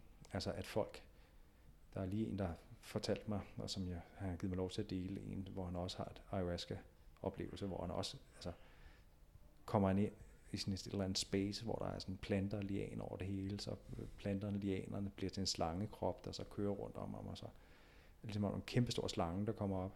Så slangen har sådan nogle plantetentakler som, øh, som hoved, og så går den ind gennem ligesom det, det tredje, tredje øje, øje ja. øh, ind i hjernen, og så ned gennem, og så igen op gennem bunden af, øh, nærmest gennem, gennem røvhullet og gennem, ja. gennem, gennem bunden af kroppen, og så puh, op, op gennem ja. Rygsøjlen, og så puh, og så efter den oplevelse, så kommer hele hans forskellige scener fra hans liv, de kommer bare bang, bang, bang, bang, bang, bang, bang, ja. bang, bang, bang, ja. øh, det er også typisk, altså, det er den helt klassiske symbolik, øh, kundalini-symbolik, ikke? Altså med slangen, der går op gennem rygsøjlen, men, men, men jeg ser det i rigtig mange versioner, der er også nogen, der så, så oplever de, at de ligger på psilocybin, og så oplever de, at der er tog, der starter nede i bunden, ja. Og så er ryggraden en uh, togskinden, og så når den, hvis toget når til stationen op i hovedet, så vil de nok blive sindssyge. Ja. Altså den der fornemmelse af, at der starter en energi nede i bunden, og så hvis det kommer op til hovedet, så siger det bum. Ja, okay. det, det siger bum. Ja, det siger nemlig bum. Der er en ja. grund til den der festival i Portugal, der hedder Boom, ikke? Ja. Ja, ja. Boom, ikke? Så er du ude i Cosmic Consciousness, ja, ja. Og det kommer nedefra gennem rygsøjlen, ikke? Og så op i hovedet. Men det der, nu skal jeg lige passe lidt på din tid, men ja. jeg, det, det, jeg synes bare, det er vildt fascinerende det her med, at vi har, når vi begynder at snakke om det her materiale, og vi begynder at snakke om de strukturer, nærmest der under, underlægger, altså om det er slangen med kundalini, mm. eller om det er det her med, der er noget, der koger over, eller hvad det kan mm. være. De er gennemgående for os alle sammen, mm. alt efter hvad der er behov for, at vi skal se, eller ja, hvad der, hvad der, hvad der er præsent i underbevidstheden, mm. i en eller, anden, en eller anden forstand. Hvis man nu har drukket en masse ayahuasca, eller taget en masse psilocybin, eller øh, et eller andet, og man tænker, øh, ham Anders der, ham gad jeg, skal jeg sgu nok, burde jeg nok egentlig tage at snakke med, hvor finder man så dig henne? Det gør man bare på, på min hjemmeside, der var ja. der anders tingman punktum d k. Okay, sådan. Så... Fordi så skriver man eller ringer. Og så. Ja. Der kan man altid ringe, og så kan man altid snakke telefon lidt om, hvad drejer det sig om. Og det, kan, det, kan, det, kan man lave et meningsfuldt samarbejde ud af det her? Det kan man tit, ikke? Mm. Så kan man sige, så skræddersyr man jo et eller andet grad af forløb, der kan passe til folk, ikke? Er der, er der flere henvendelser nu med folk, der tager psykedelika? Altså ja, det er begyndt at fylde mere, ikke? Ja. Altså, jeg laver mange andre ting. Mm. Ganske almindeligt psykologarbejde med parterapi og øh, alle mulige andre... depression, og, altså alle mulige, mm. folk kommer om alt muligt, ja. men, men, men det der med psykedelisk integration, så bare, det fylder nok, det er nok en tredjedel af de klienter, jeg har, vildt nok. Der kommer nu, ikke? Okay, det havde jeg ikke regnet med.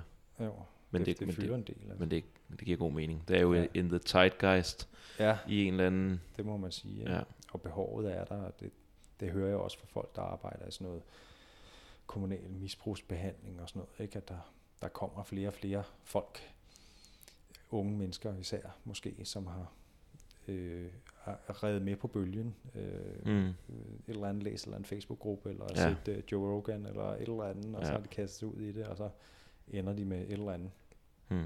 Og så kommer, så kommer de helt hvide i hovedet med deres mor i hånden, og siger, hvad fanden? Hvad skal vi gøre? Ikke? Ja. Og så står de der folk og siger, hvad, det er jo ikke et misbrug, det er heller ikke, hvad skal vi tilbyde de her folk? Mm. Så, så Så det håber jeg selvfølgelig, at, øh, at der kommer bedre tilbud på ja. det. Ikke? Ja. Fordi det er hverken klassisk psykiatri, behandling af psykiske lidelser, og det er heller ikke misbrugsbehandling, der er brug for. Det er en, en tredje ting, ikke? Psyk- øh, psykoterapeutisk integrationsarbejde i en eller anden form, man hvis kan man skal samle folk op. Man kan håbe på, at der er flere, der vælger at tage, flere terapeuter, der vælger at tage lidt din tilgang med faktisk at tilbyde det, og, og skilt med, at hvis du har det her, så har haft de oplevelser, ja. så kan du, er der et sted her, hvor du kan henvende dig? Jeg, jeg tænker, at det er på vej, og der er flere og flere, der kommer, men, men, men der er nok nogen, der er forbeholdende for det, fordi at, at, at spørgsmålet kommer jo, hvad er dine egne oplevelser med mm. Og så bliver folk uha, ikke? Mm. Kan man blive stigmatiseret på det, ikke? Mm. Øhm, men, men det er rigtig vigtigt, tænker jeg, fordi vi er i sådan en overgangsfase, kan man sige, at, at, at både psilocybin og M D M A, det er her nok som et etableret behandlingstilbud om ti år måske, ikke? Mm. Også i Danmark. Ja, øh, så det er sådan et paradigmeskift, vi er i gang med at det opleve. Tænker, det tænker jeg. Ja. I hvert fald, jeg tror, at M D M A-traumaterapi bliver kæmpestort, og i, i kølvandet på det kommer psilocybin mm. også i en eller anden grad, ikke? Ja. Øh, hvis man kan finde ud af at containe det, altså det, det, det, det kræver noget mere, mm. både teoretisk og praktisk, tænker jeg, ja. øh, til at kunne arbejde med psilocybin. Men jeg tænker, det kommer, så vi er i en eller anden form for overgangsfase, tænker jeg. Og problemet er, at i den overgangsfase, der kører der nogle modstridende narrativer om psykedelika. Ja. Der er både den gamle med, at psykedelika er farligt, det trigger psykisk sygdom, øh, det, øh, det skaber psykisk lidelse, og så er der, der den nye fortælling, psykedelika er det nye mirakel, mm. middel, der helbreder psykiske lidelser. Ja. Og, og den, den, den sidste fortælling får mere og mere power i mm. øjeblikket. Så det vil sige, det er også derfor, jeg begynder at se nogle af dem, der kommer. Det er jo ikke kun unge mennesker, der eksperimenterer med et eller andet, eller bruger det som en eller anden form for selvbestaltet overgangsritual, eller et eller andet. Det, det er også sådan folk i, øh, på fyrre og halvtreds, som er trætte af at være på antidepressiver, som så kaster sig ud i og, ja. øh, med psilocybin og Og, og, de, og nogen, nogen får også rigtig gode resultater ud af det, men, øh, men, men hvis de så får åbnet for for meget materiale, hvor, hvor, hvor, hvor går det så hen? Ja. Okay. Men måske også der, når man har levet halvtreds år eller tres år, og man har levet sin, med sine kognitive skemaer, ja. Og levet med sin verdensforståelse, at det er måske der, hvor den kan, hvor at, at, at når det, at, hvad hedder det, dæmningen bryder, mm. at det er der, hvor at, øh, at det kan være endnu mere overvældende, og på en eller anden måde virkelighedsforvridende, fordi jeg har levet halvtreds til tres år med den her livsforståelse, med mm. det her verdenssyn, og nu skal jeg lige blive forholde mig til ja. et helt nyt aspekt. Både og. Ja. Altså, der er ja. selvfølgelig også nogen, der så har nogle bedre ressourcer for ja. at, at, at stille op med det. Mm. Det kan selvfølgelig også det der med at, at tage en masse psykedelika, når man er sytten atten år gammel. Ja. Der er jo også nogle farer ved det, kan man ja. sige. Ikke? Jeg føler, der måske slet ikke er de der ja. kognitive skemaer. Ja, ja. ja.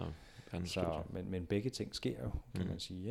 Ikke? Og det, det er typisk i de der livsovergange faktisk. Ikke? Altså det der med unge, der er på vej til at blive voksne, og mm. skal finde ud af, hvem er jeg? Ja. Og jeg har brug for at kigge dybt ind i mig selv, og mm. finde min vej, og finde mig selv, og mm. alt det der. Ja.